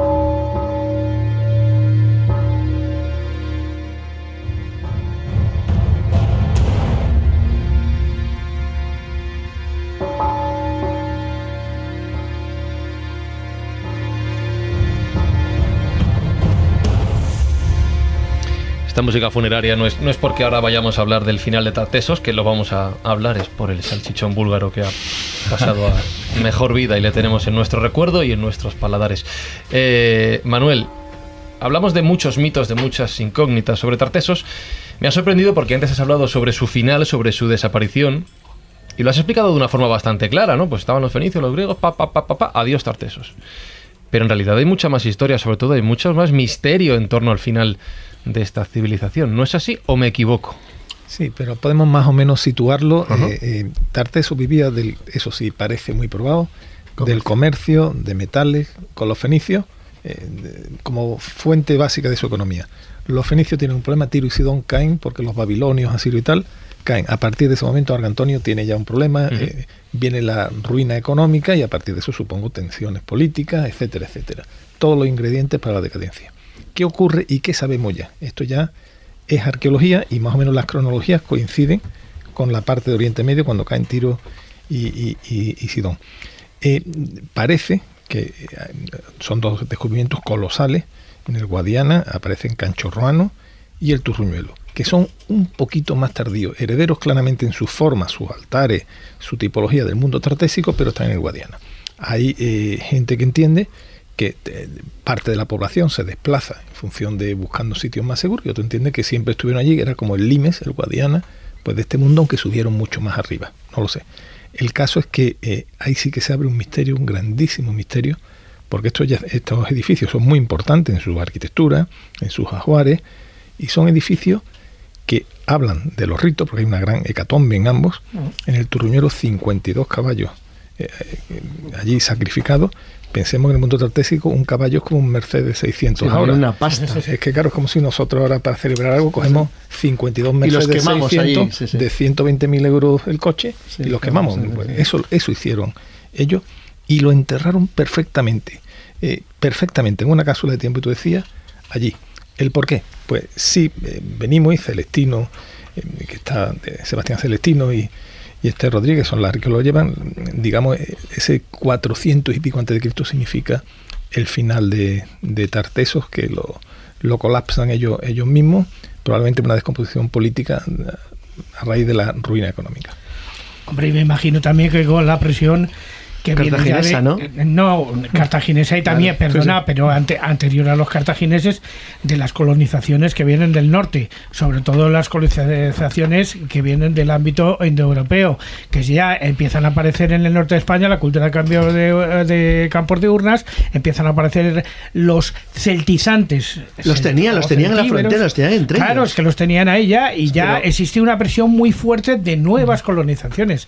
Es la etapa que va a llevar después a las guerras púnicas. Lo que pasa es que ya mucho tiempo Pues, después. pues ido a Cartago, porque parece que Cartago se convierte en una fuerza política en el Mediterráneo occidental. Hombre, Entonces, es que antes habéis- estabais hablando, por ejemplo, del mito de Astarte, pero Astarte sabemos hoy día, o, al menos por lo menos en los estudios que yo he tenido acceso, Ignacio. se transforma en Tanit. Juan Ignacio, ¿eh? en el mundo púnico, decir- en Ibiza. Que lo que dice es que el final, el final de la época tartésica coincide con, con la victoria cartaginesimera, la eliminación de los griegos del, del arco sur del Mediterráneo y la conversión de, de Cartago. El- Una vez perdió Tiro, una potencia militar. Sí, pero los griegos Sí, no sí. se...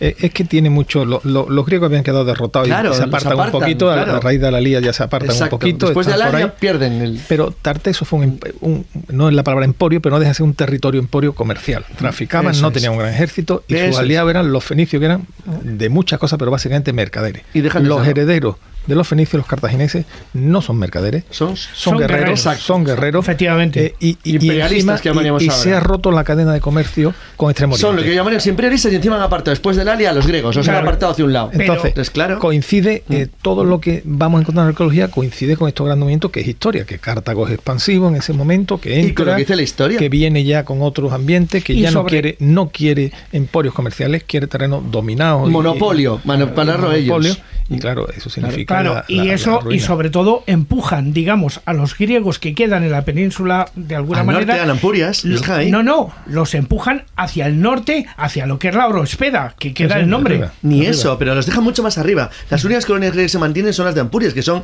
subdependencias de, Mase- de Marsella, Masalia. O sea, no queda nada. Es decir, los empuja mucho más allá de la línea del Ebro. Los cartagineses hacen los dueños absolutos Ahí de la estuvo, costa. la- los textos hablan de Mainá, que otro posible asentamiento en época de Argantonio, pero que fueron expulsados. Claro, totalmente, nos empujan. Argantonio, y, y entra el mundo cartaginés que ya es de una dureza. Eso eh, es fuerte, Es enloquecido y otra, es otra cosa, y ya entran pues lo- lo- los santuarios de Melcar, Hércules, Tanit, eh, Val. Tanit, Tanit. Val, en la- en la- Bueno, Escullerán, por ejemplo, yo que he estado en Ibiza, en Escullerán, es, eh, digamos, el antro de la diosa Tanit. Claro. Una de las teorías dicen que podría ser, podría ser Cartago la que destruye al final. Es la de toda la vida, es Sí, la de claro. Sultig incluso. Sí, es la de sí, toda sí, la vida. Pero también la teoría es un cambio climático, que algo sí, allí. pero con la ruptura del tráfico comercial. ¿eh? Exacto, lo bloquean, es que- pues es no lo dejan, Es que están las dos en una urdimbre y el resultado pues es el colapso. Pero además coincide con que el ascenso de, de- de Cartago, de alguna manera, coincide también con el acceso de Roma, con lo cual se liaría. Después, después, tarda un siglo y Sí, pico. bueno, pero, pero se liaría, ya, ya se empezaría a liar. Estaban, no, y ahí, está Estaban la- y ahí están los las tarquinos de historias, momento. Las historias tan bonitas, ¿no? Ya de lo que es Santipetri, los grandes santuarios, ya Sí. que eh, eh, lo cogen los púnicos ya como propio y esa presencia pues, pues continúa. ¿no? Pero vámonos un poco a las anomalías de Cancho Roano y que luego ocurre con Turuñuelo. Y Cancho Roano se empieza a descubrir en 1978 y Turuñuelo pues hace nada, creo que en el 2014-2015. Por lo tanto, tenemos datos muy recientes de una cultura que empieza a sonar pues en la época de Sultan en los años 20. Anomalías que, que tú además destacas en el libro. Por una parte, las fronteras de Tartesos hay que subirlas más al norte, hay que subirlas más allá del Guadiana, muy cerca del Tajo, porque estamos hablando de la, de la comarca de la Serena, en Badajoz. Eso ya llamaba mucho la atención porque siempre se pensaba... Jesús, fronteras culturales. es donde- Culturales, culturales, sí, pero siempre se pensaba que no estaba más en entre Huelva, políticas, no es un limes, es No, una bueno, frontera cultural. pero el hecho de que se haya encontrado allí quiere Sí, decir que influencia. había una influencia Eso es, comercial. sí. De acuerdo. Esa es una de las primeras anomalías muy destacables que se amplían esas fronteras culturales. Por otra parte, que cuando desaparecen, no desaparece por una invasión, no se ve rastros de violencia. En ese 450 antes de Cristo, el que entierra ese, ese lugar son los propios habitantes. Es decir, por alguna razón se marchan a otro lugar, por eso te decía si la hipótesis del cambio climático puede ser factible, porque no hay algo que que entre de lleno en sus vidas de forma traumática, sino que es como si lo vieran venir y van buscando nuevos asentamientos y posiblemente los descendientes de esos, de esos tartésicos serían los turdetanos. Es decir, es como que se adaptan a una nueva vida posteriormente. ¿Qué crees que pasó en ese momento para Eh, que ellos se enterraran? Es un gran misterio porque lo sabemos de Canchorrano y Turruñuelo, probablemente haya otro, eh, hay detectado otras motillas, otros otros montes donde hay otros santuarios y no se han excavado, porque además son muy obvios. ¿eh? El Turruñuelo es el plan Guadiana, que es una llanura tremenda, y de repente un túmulo. Sí. O sea, perfectamente. Lo que pasa es que lo enterraron también, que hacían capa de arcilla, capa de grava, de piedra grande y arcilla, de tal forma que cuando los araos entraban, daban en, las piedras y no razón podían. Jesús, es una cosa increíblemente Pues sí, premeditada. que lo hacen Sí, sí. adrede, o sea, que Sí, no es algo sí, que sí, se sí. marche No, de no, una no. forma Y, abrupta. y además primero hacen un holocausto colosal. Es decir, el más grande a día de hoy en todo el Mediterráneo no hay ninguno, ni siquiera los de eh, Oriente Medio, con 52 caballos. matas a tu, a tu y- y más animales, ¿eh? holocausto en el sentido de ofrenda, Sí, sí, sí, no claro. solamente de sacrificio. holocausto en el sentido Sí, etimológico. hace Sí, sí, bien en aclararlo porque dado como está España. Claro, holocausto es No, matar. es un Bueno, alguien Chicos, nos va a chicos, salir. chicos, chicos, chicos, de- por favor, uno a la vez.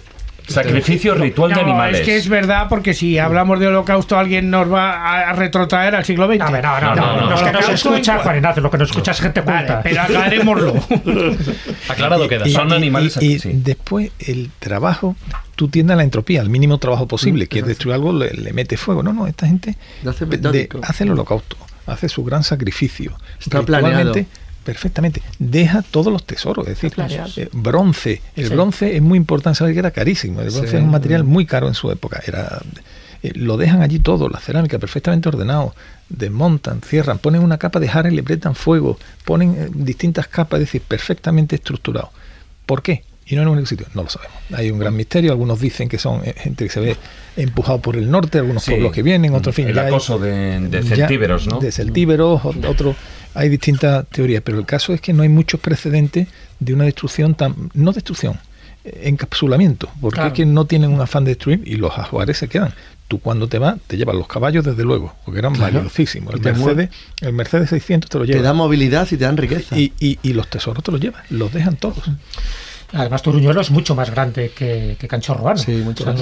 cual, la hecatombe fue mucho mayor. Pero es que se han encontrado los caballos, eh, creo que a, a pares. O sea, como si estuvieran además en una forma. ¿Tú sabes la teoría? Porque eran, eran, vigas, eran parejas Claro, de carro. ritual. Eran parejas de carro. Claro, pero la pregunta es: eh, ¿esos caballos se los comen o los dejan ahí solo como sacrificio? Matan. Es decir, Eh, los aprovechan.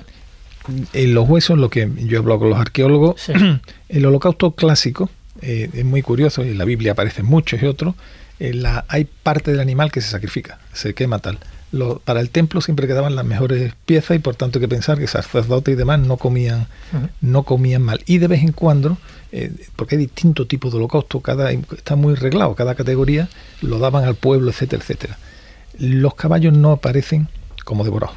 No, no, aparecen los lo- matan intactos. no, no aparecen los cortes, están, no hay que decir que otro- y sin embargo si se asocia, pues hay cabras, ovejas o cerdos, creo recordar, que sí tienen Sí. síntomas de haber sido devorados. ¿eh? Es decir, matan Claro. ritualmente los caballos, que es un símbolo muy... Por ejemplo, hay mucho bronce de caballos en, en Canchorruano, o sea, realmente se ve que era un, un animal muy adorado. Y de hecho se ven en la, lo que son los esqueletos de los caballos, como tú dices, o sea, existen esos 52 caballos sacrificados de manera ritual y luego un montón de animales más, que esos sí que son los que son consumidos en el sacrificio y tal. Pero los caballos sí, se puede ver, incluso hay fotografías que la gente puede ver en internet de, de cenitales que se ven la- lo que es la planta, eh, aparecen los esqueletos de los animales completos, o sea, de los ¿Y caballos eso? completos. Y eso, David, que nos queda por excavar ahí.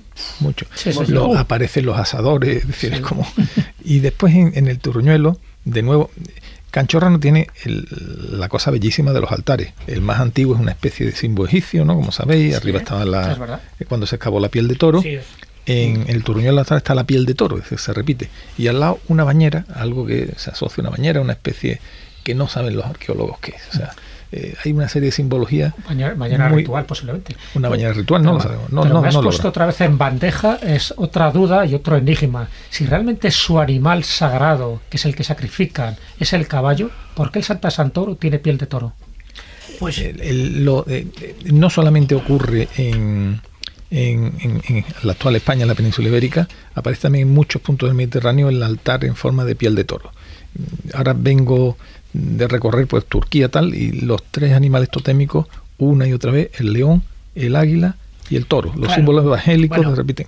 Entonces, normalmente el toro tiene una fuerza, porque primero, clarísimamente hay muchísima mitología con el toro, es el ganado mayor, es el ganado de la riqueza, porque la cabra y, y la oveja, digamos, es de eh, base y supongo que tiene ese, ese asociado. Pero hay muchos, o hay varios eh, altares en forma de piel de toro ya en el mundo tartésico e incluso se extiende por el Mediterráneo en otros puntos de... Bueno, pero yo creo que deberíamos aclarar una cosa antes de que nos vayan a tirar piedras.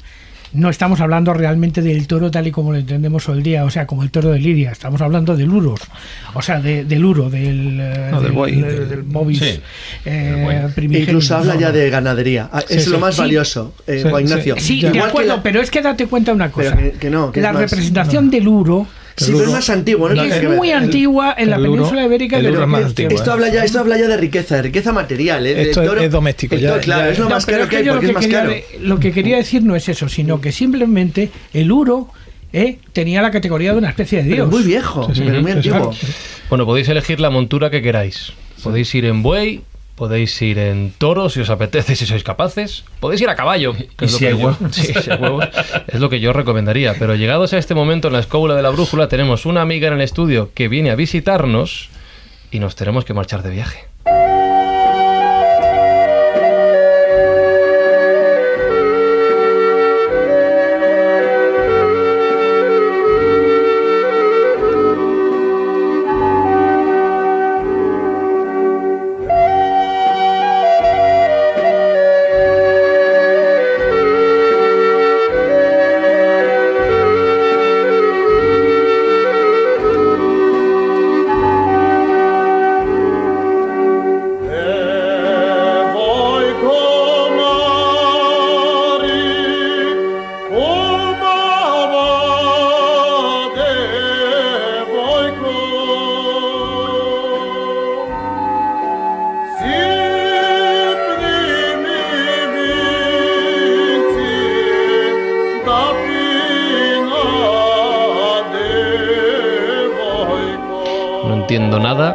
De lo que dice este señor que está cantando, así que voy a preguntar.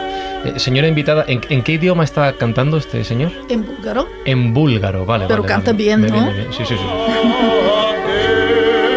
En- Entiendo, entiendo entonces que usted habla búlgaro. Yo soy búlgara. Ah, es usted búlgara, vale, vale, vale. Sí.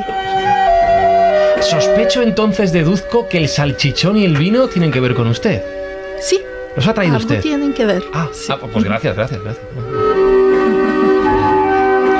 Cuando, cuando leo que es usted Vania Radueva, digo, tiene que ser búlgara. Vania Radueva es la autora de Un viaje hacia Bulgaria, editado por eh, Chiado Editorial, que hoy nos lleva de viaje hasta su país, su historia, y ahora veremos que tiene algunas tiene algunas coincidencias y contrastes con lo que hemos venido hablando hasta ahora, porque cuando hablamos de civilizaciones, cuando hablamos de pueblos pasados, remotos en la historia, y bien lo decías antes, Carlos, que no pensemos en fronteras políticas cerradas como ha podido haber en algún momento. Hay coincidencias, hay puntos que conectan, ya se ha mencionado en- en el- durante el programa. Por cierto, Vania, bienvenida a la escóbula de la brújula, que no lo has Gracias. dicho. Eh, la primera pregunta que te tengo que hacer para ubicarnos y comenzar el viaje. No, no sé si conocemos menos en España de Tartesos, que nos pilla muy cerca, de hecho dentro actualmente, o de Bulgaria, que nos pilla más lejos. ¿Qué tendríamos que conocer de Bulgaria? ¿Qué, qué- qué- qué nos estamos perdiendo allí en cuanto a historia, en cuanto a arte? ¿Qué es lo que más Ah, te pues gusta mucho, a ti? mucho. ¿Pero qué recomendarías a un español que no sepa nada sobre Bulgaria? Bueno, tampoco está tan lejos Bulgaria, son tres horas en avión, Mm, con lo cual, Ahora, pues, pero como fuéramos en toro o en caballo, bueno, tenemos unas semanitas, ¿eh?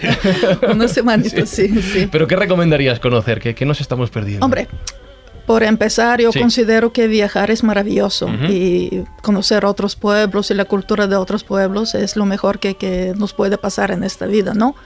Con lo cual, pues Bulgaria es el país donde yo he nacido, obviamente, para mí es mi país. ¿Y qué recomendaría? Pues todo, la historia, la geografía, la gastronomía. Vale, te voy a preguntar. Un lugar que tú elijas, ¿cuál nos recomiendas? Yo soy muy de montaña, así que la montaña Piren. La montaña Piren, vale. Un plato, que aquí somos muy de comer también. Pimientos rellenos con queso feta. Enseguida. Suena bien, ¿no? Suena muy bien, ¿eh? Vale, vale. Sí, a mí también me está entrando hambre. No traído, Estáis todos no, invitados, no. ¿eh? Estáis todos No, pero eso no se a dice, Bulgaria. eso se demuestra, eso se traen los pimientos, eh, Vania. Reconocimiento a la influencia de España en Bulgaria. Los pimientos. Eh, y has dicho la historia, una historia, un, un pasaje, algo que una debamos historia, saber. Un una mito. historia Sí, de, de- de hace miles de miles de años, ¿no? Pues hombre, empezando por, por el hecho de que los arqueólogos consideran que la civilización más antigua de Europa, pues restos de esta civilización se han encontrado en la ciudad de Varna, que es la capital marítima de, de Bulgaria, en el norte de- del país noreste. Ah, ¿Y estamos hablando de cuántos años? Hablamos de 4600. ¿Y, y de qué civilización, por cierto? Antes de Cristo. Pues antes, de Cristo, Antes antes de- de, claro. Cristo, O sea, sí, de. El mayor tesoro sí. de oro encontrado en la antigüedad. ¿Y No sé si sería el mayor, pero sería el más antiguo en Europa seguro. Y hablo de, digamos, de conclusiones que no han hecho solo los arqueólogos búlgaros, sino se han hecho de comisiones así internacionales. Está hablando de 2000 años antes de la pirámide de Keops, ¿eh? Ujú, ujú. Sí, sí, sí. Ahí está, ahí está, porque el antiguo, la, la dinastía antigua egipcia, hablamos de hace unos 3.000 años, ¿no? 5000. Antes, antes. Claro, sí, 5.000 respecto antes de, Pero- antes de Cristo. Y en Bulgaria estamos hablando ya de Sí. 4.600, 4.200 años antes de Cristo. Y no es el único, no es el único sitio donde se han encontrado esos ah, tesoros. Bueno, de hecho es una necrópolis de 300 tumbas donde se han encontrado todos esos objetos de, de oro. Y ahora mismo se pueden ver ah, en los museos, ah, nacion- el Museo Nacional Histórico de Bulgaria en la ciudad de Varna. Ujú. Repito la pregunta porque es un detalle pequeño que se nos ha pasado. ¿Qué civilización estamos mencionando? La civilización de Varna. No tiene nombre. No tiene nombre Todavía no estaban los tracios. Eso llega después. Sí, sí, Todavía sí. No, no, no tiene nombre, no tiene un nombre oficial no o se algo así aceptado, pues es... um, En Neolítico ya tiene el metal tipo Medio Oriente. ¿Hay metal? Sí, solo. Ayer, No, pero hay ya cobre. Oro he trabajado y además muy bien. es oro trabajado, es oro trabajado, sí, Carlos, ¿cómo sabes tú tanto de Bulgaria? Por los tracios. Ah, Ah. vale. por los tracios. Los tracios sí. no tienen secretos y- para y él. son tan fieros como los pintan? Sí, lo eran. Para los griegos lo eran, eran gente complicada. Bueno, los tracios, el grupo getotracio, para un búlgaro es, es historia, pero también para un rumano, o para un macedonio del norte, o para un turco. Porque eh, de los grandes grupos indoeuropeos desaparecidos, hay grupos indoeuropeos de los que no ha quedado rastro, por muchas razones, o, quedaron convertidos en la nada. Los ilirios eran un gran pueblo, y solo quedan los albaneses. Los iranios del norte, eh, los escitas, los ármatas, eran la repera, limonera, y solo quedan los osetas en el Cáucaso, son pequeñitos.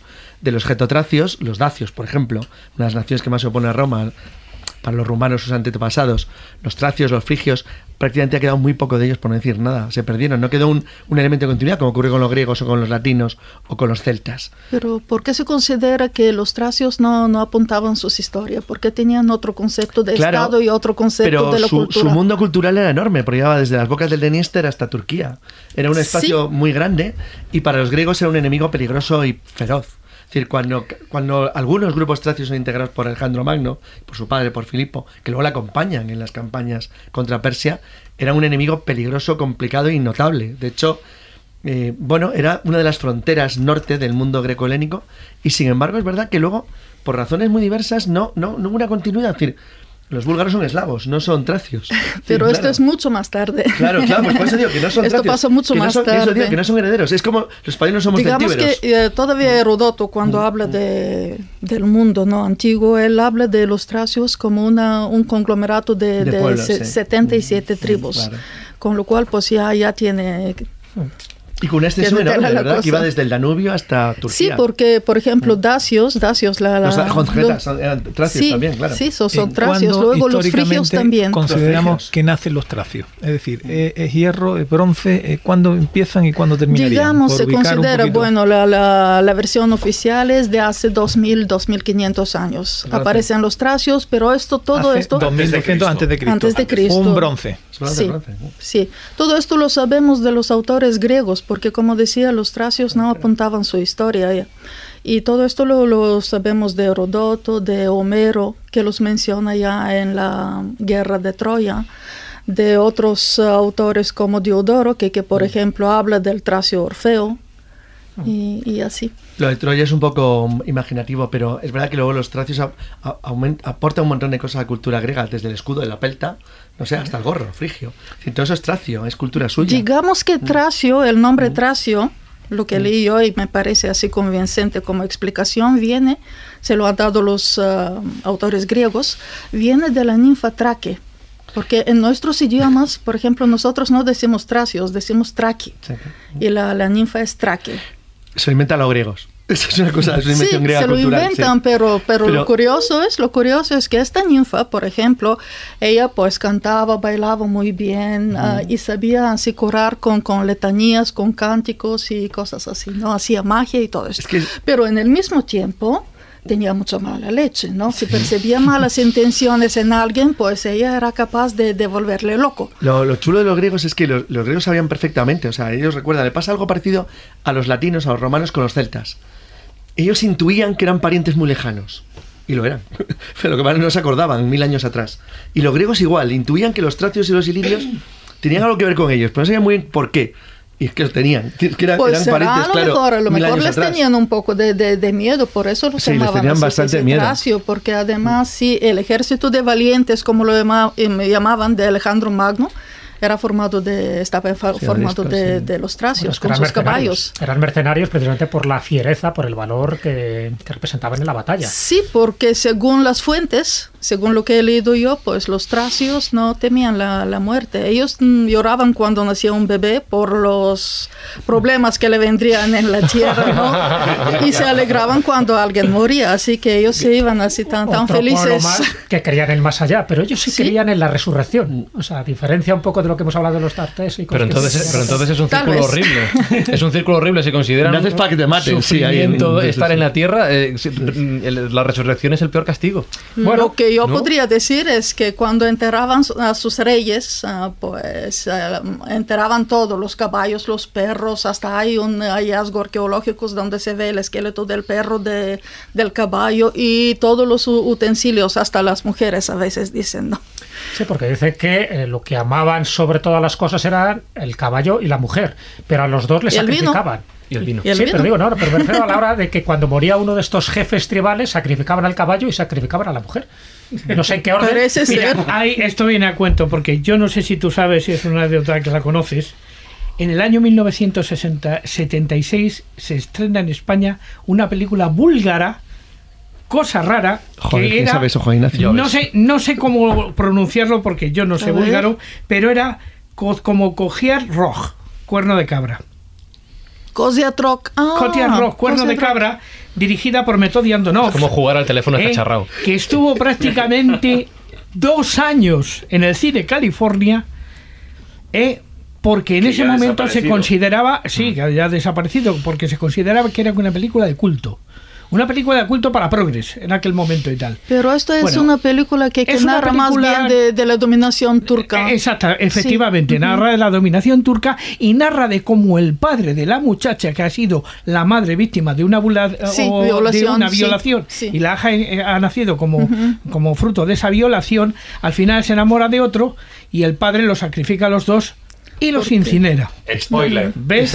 Estaba, estaba, intentando acordarme cuál era la unidad tracia que Alejandro Magno utiliza como fuerza de choque principal en Persia, los agreanos. Los agreanos, que eran la, era un pueblo fronterizo que conquista a su padre eh, Filipo, y que Alejandro Magno lo, lo, convierte en uno de sus elementos principales. Oye, estáis, hablando de los tracios, estáis hablando de los tracios, me están dando miedo. es que daban miedo. Es que daban miedo, sí, sí, sí. Eh, te iba, Vania, te, te, dije antes del programa que venir a la escóbula es participar en una tertulia de amigos donde no te dejan hablar, ¿no? Entonces te voy a sacar el capote por ti. No pasa nada. acabas de decir... Por eso he escrito el libro. acabas de decir, y me interesa mucho, que hay una historia curiosa. Quiero que nos cuentes una historia sobre, sobre los tracios, algo que, que te llame Ah, sobre los tracios. Yo quería contar algo sobre el libro. Bueno, lo del libro, perfecto. Cómo me ha venido la idea de, meter a los protagonistas en el barco. Porque, hombre, yo así el material lo tenía así, bueno, y cada vez que, que porque yo llevo en España hace ya desde el año 95, ¿no? Y cada vez que, que, voy a Bulgaria, pues procuro visitar algo, algún hallazgo, cosas así, ver algo interesante, pues ves cómo las cosas cambian, te gusta y todo esto. Hasta, bueno, me publicaron unos cuantos artículos aquí en revistas y bueno, pues un día decido yo que voy a escribir todo esto, lo voy a poner en un libro, así, pero en plan un poco cuento de hadas, ¿no?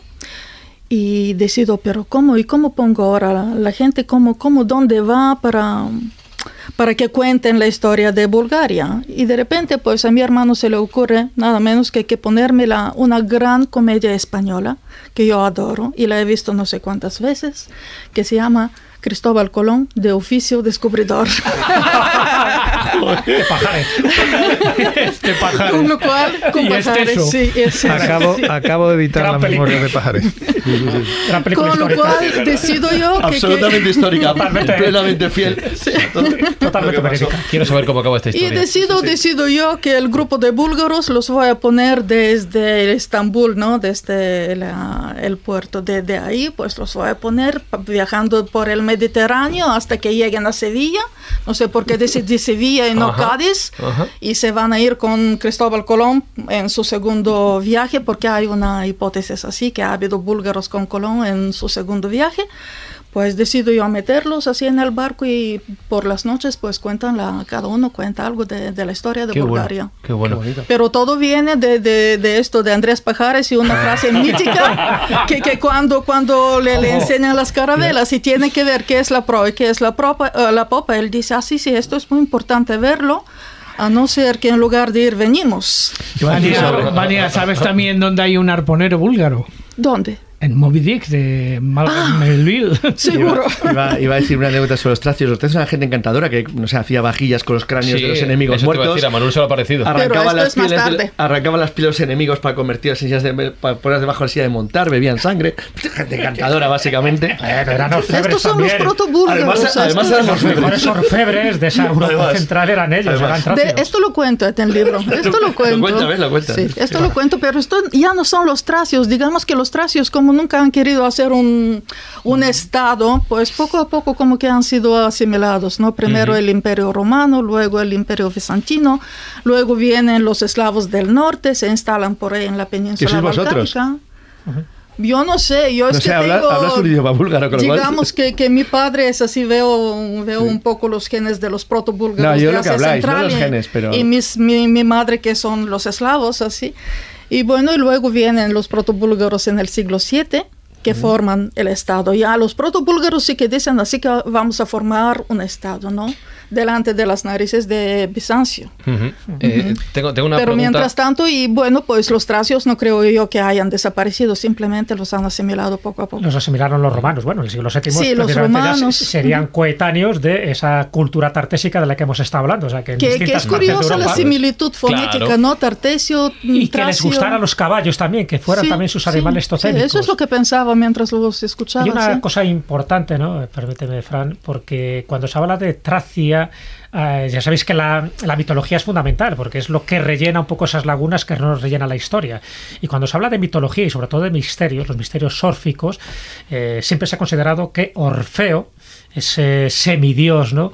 Hijo de Apolo y de una, y de, una de las musas, ¿no? Calíope. Y de Oyagar. Claro, Sí. Pues eh, él era de allí, era originario. Bueno, Sí. ya sabes un poco todo lo que se genera sobre el inframundo, ¿no? Cuando va a buscar a su amada Sí. Eurídice. Pero es que su tumba estaría también en lo que es el territorio ahora mismo de Bulgaria, en las Está. montañas de Rodopi.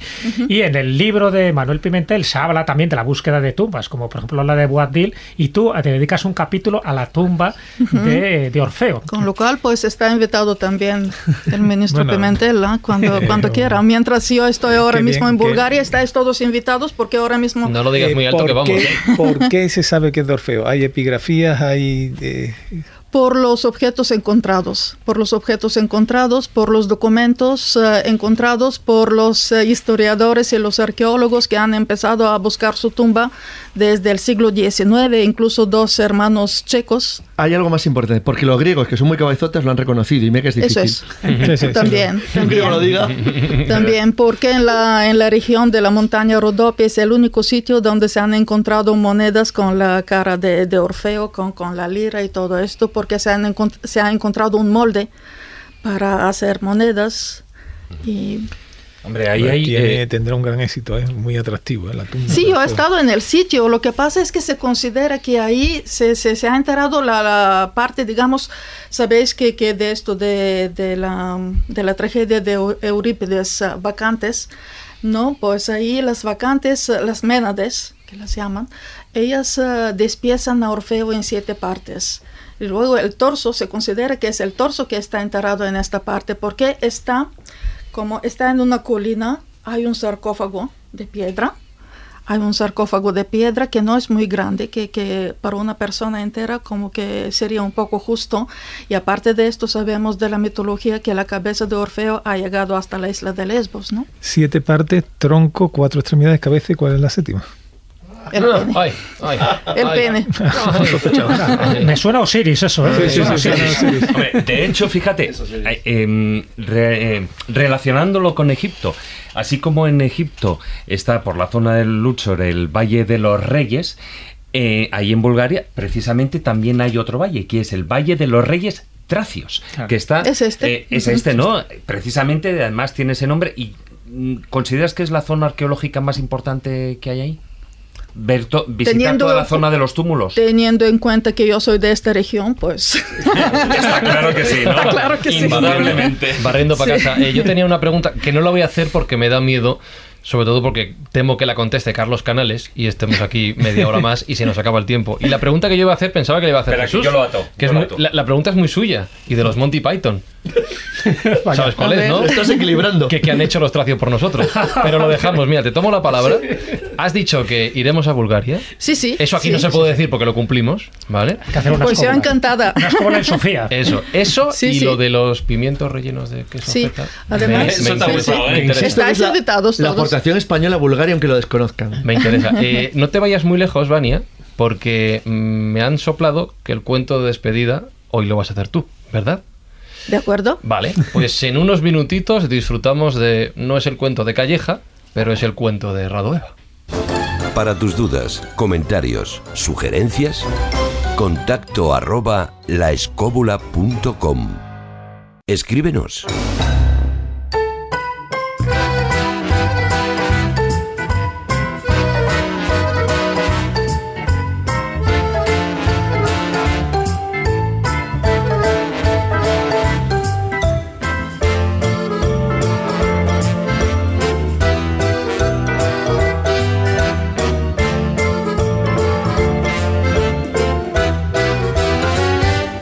Porque ya se están, se están peleando por los libros que van a recomendar. No digáis este, que ya lo digo yo. No, ese es para mí. Ese... Bueno, pues a ver, ¿quién quería empezar de todos?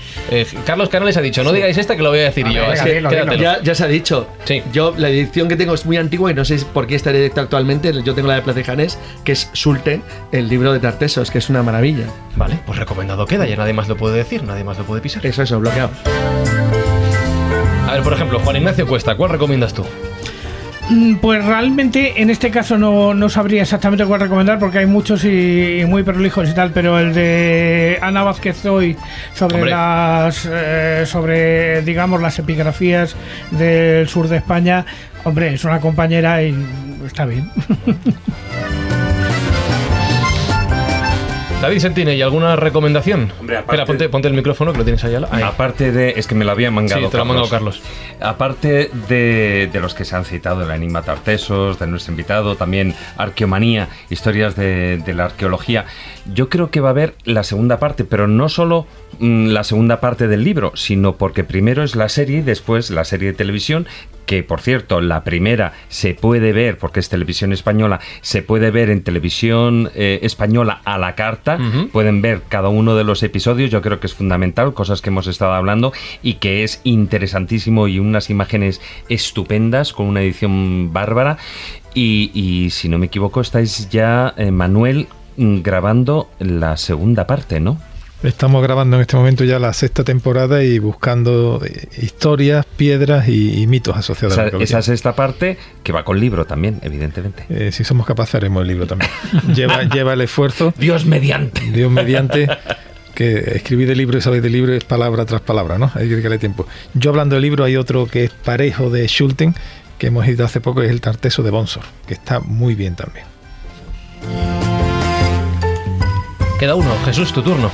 Bueno, yo barro para casa. Yo hace dos años publiqué en la Esfera de los Libros un libro que se llama Grandes Misterios Vamos de a la ver. Arqueología. ¿Vas a recomendar tu propio libro? Entonces voy a recomendar porque trata de arqueología, no hablo de tartesos, pero sí hablo de otros enigmas que a mí Ajá. particularmente me llaman la atención, este deambular por esos mundos de Dios y de Alá. Y bueno, pues ahí me quedó una criatura más o menos aparente y es el libro que recomiendo porque todavía se puede encontrar en las librerías, lo cual ya también es un pequeño milagro. Eh, Grandes misterios de la arqueología de la Esfera de los Libros. Esto en las bases de la sección, no sé si si estaba contemplado, ¿eh? Bueno, pero me lo has puesto, eh, en fin, A en huevo. bandeja. Ya, Entonces, es por verdad. eso digo que barro para adentro. Escobuleros no tiene nada que ver, pero ¿conocéis un libro que se llama El Gran Cuaderno de Podcast? Bueno, llegados a este punto, es momento de escuchar la Wiki Pepa, las sugerencias cinematográficas, documentales, todo lo que tenga que ver con el mundo audiovisual, nos la trae Pepa Yausas a cada programa para que sigamos ampliando nuestro archivo de los temas que tocamos en la escóbula. Sabéis que a Pepa la podéis escuchar en Las Musas No Avisan, su podcast, lo buscáis en Google, en Evox, en cualquier plataforma y podéis seguir disfrutando de sus conocimientos cinematográficos. A ver, ¿qué nos trae hoy?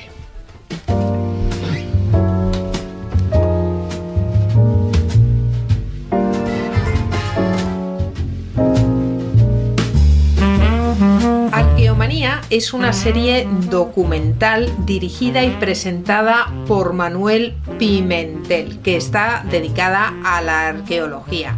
Así que me parece de rigor que acudamos en primer lugar al capítulo de Arqueomanía en que Manuel Pimentel nos lleva en busca de Tartesos y nos introduce no solo en el área de Tartesos, donde física geográficamente se ubicaba hasta lo que sabemos hoy y que además nos introduce en ese otro lugar mucho más abstracto pero también mucho más interesante de lo que hasta ahora sabemos del mundo tartésico. Seguimos con arqueomanía porque también Manuel nos llevará hasta el Turuñuelo de Guareña, que es un importantísimo yacimiento arqueológico tartésico que se ha hecho famoso por convertirse en el yacimiento que nos está permitiendo comprender la arquitectura tartésica. Siguiendo con Tartesos, os voy a invitar a que veáis otro documental, La civilización perdida, esta vez del canal Megalópolis dentro de su sección Historia enigmática. Y finalmente, El reino perdido de Tartesos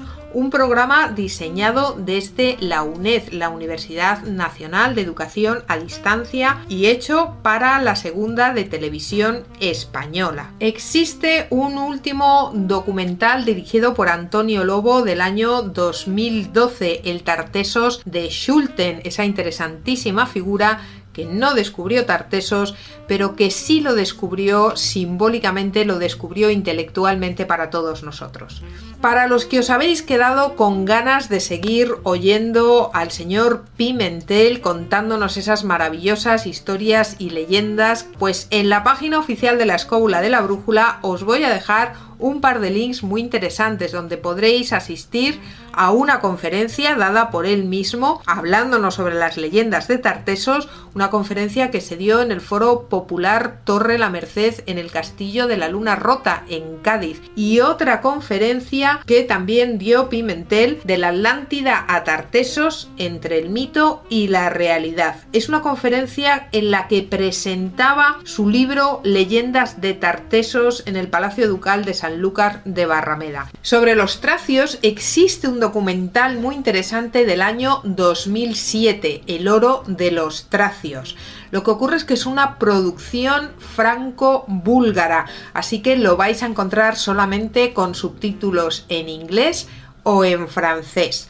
Pero si os animáis a verlo, vale la pena. De todo esto vais a tener los enlaces correspondientes en la página oficial de la Escóbula de la Brújula, donde siempre vais a encontrar un vídeo en el que además os voy a hacer algunas otras recomendaciones interesantes.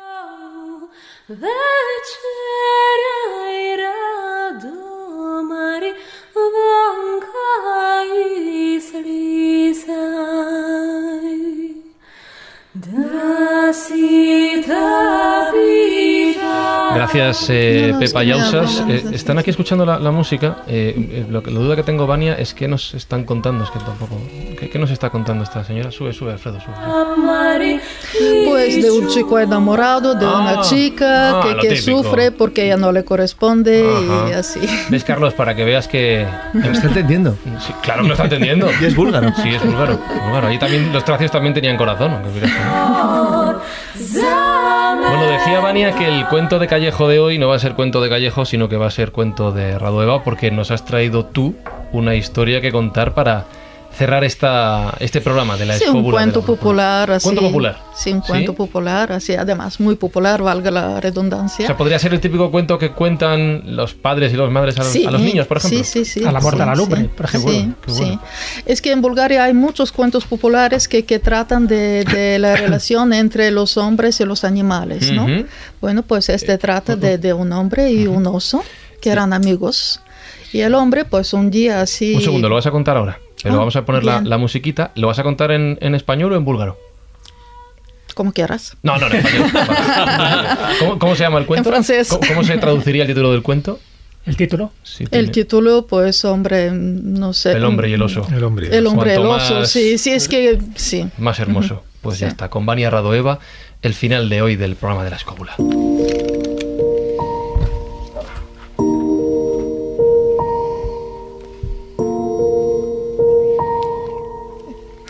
Bueno, pues eh, este es el cuento de un hombre un eh, oso que eran amigos. eh, muchas veces se ayudaban en el bosque cuando se veían, se saludaban, etc. Un día, pues salió la tormenta y el hombre se tuvo que quedar en la casa, digamos, de- del oso.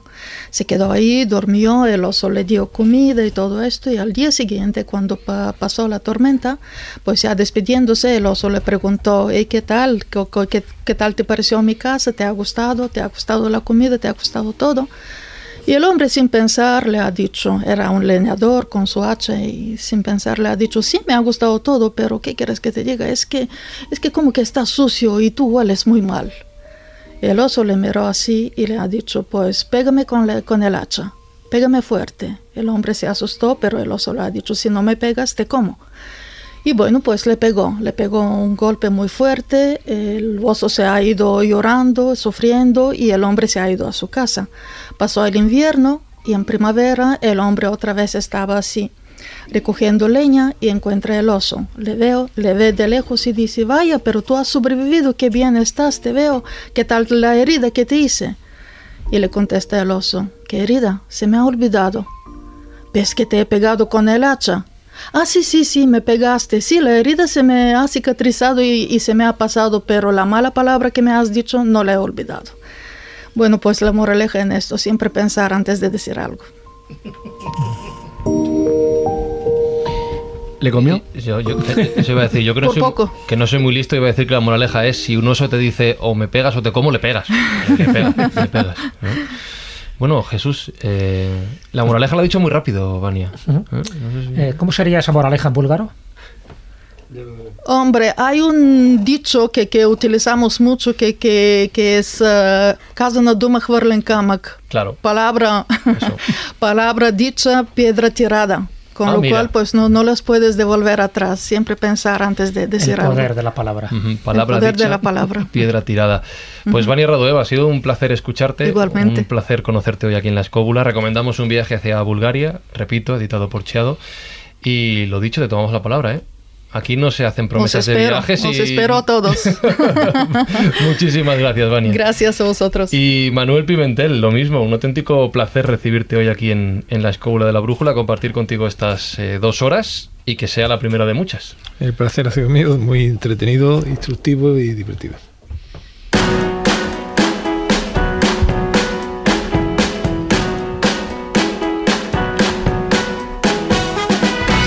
Señores, pues aquí lo dejamos una semana más. Nos hemos pasado un poquito de las dos horas, no demasiado. Últimamente nos estamos portando demasiado bien. No sé por qué me empieza a preocupar.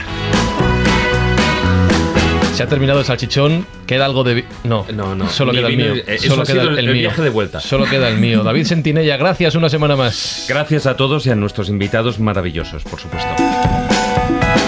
Juan Ignacio Cuesta, no no te he preguntado. ¿En Bulgaria has estado tú? No está en Bulgaria, Entonces pero no sí, te voy, a, existe. sí te voy No. a contar Sí. una pequeña anécdota que, que no es mentira. Ajá. Hombre, Un- espero que lo que me cuentes sea verdad. Un compañero nuestro, Carlos Cajigal Neira, Sí. hizo un guion sobre tartesos y me colocó a mí el papel de Argantonio. Ajá.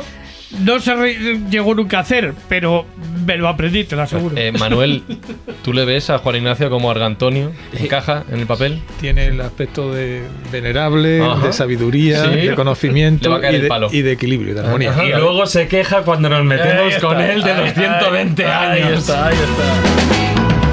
Carlos Canales, un placer una vez más. Yo sí conozco Bulgaria. ¿Sí? sí, eh, estoy aprendiendo más búlgaro. He visto aquí aprende búlgaro en cuatro semanas, para que cuando vayamos tener un mínimo conocimiento, Vale. que es lo básico. ¿Cómo hablan de rápido los búlgaros, Vania? Eh, muy rápido. No tan rápido, no, Vale, no, pues no tan rápido como los españoles. No, pues les va a costar Carlos Canales.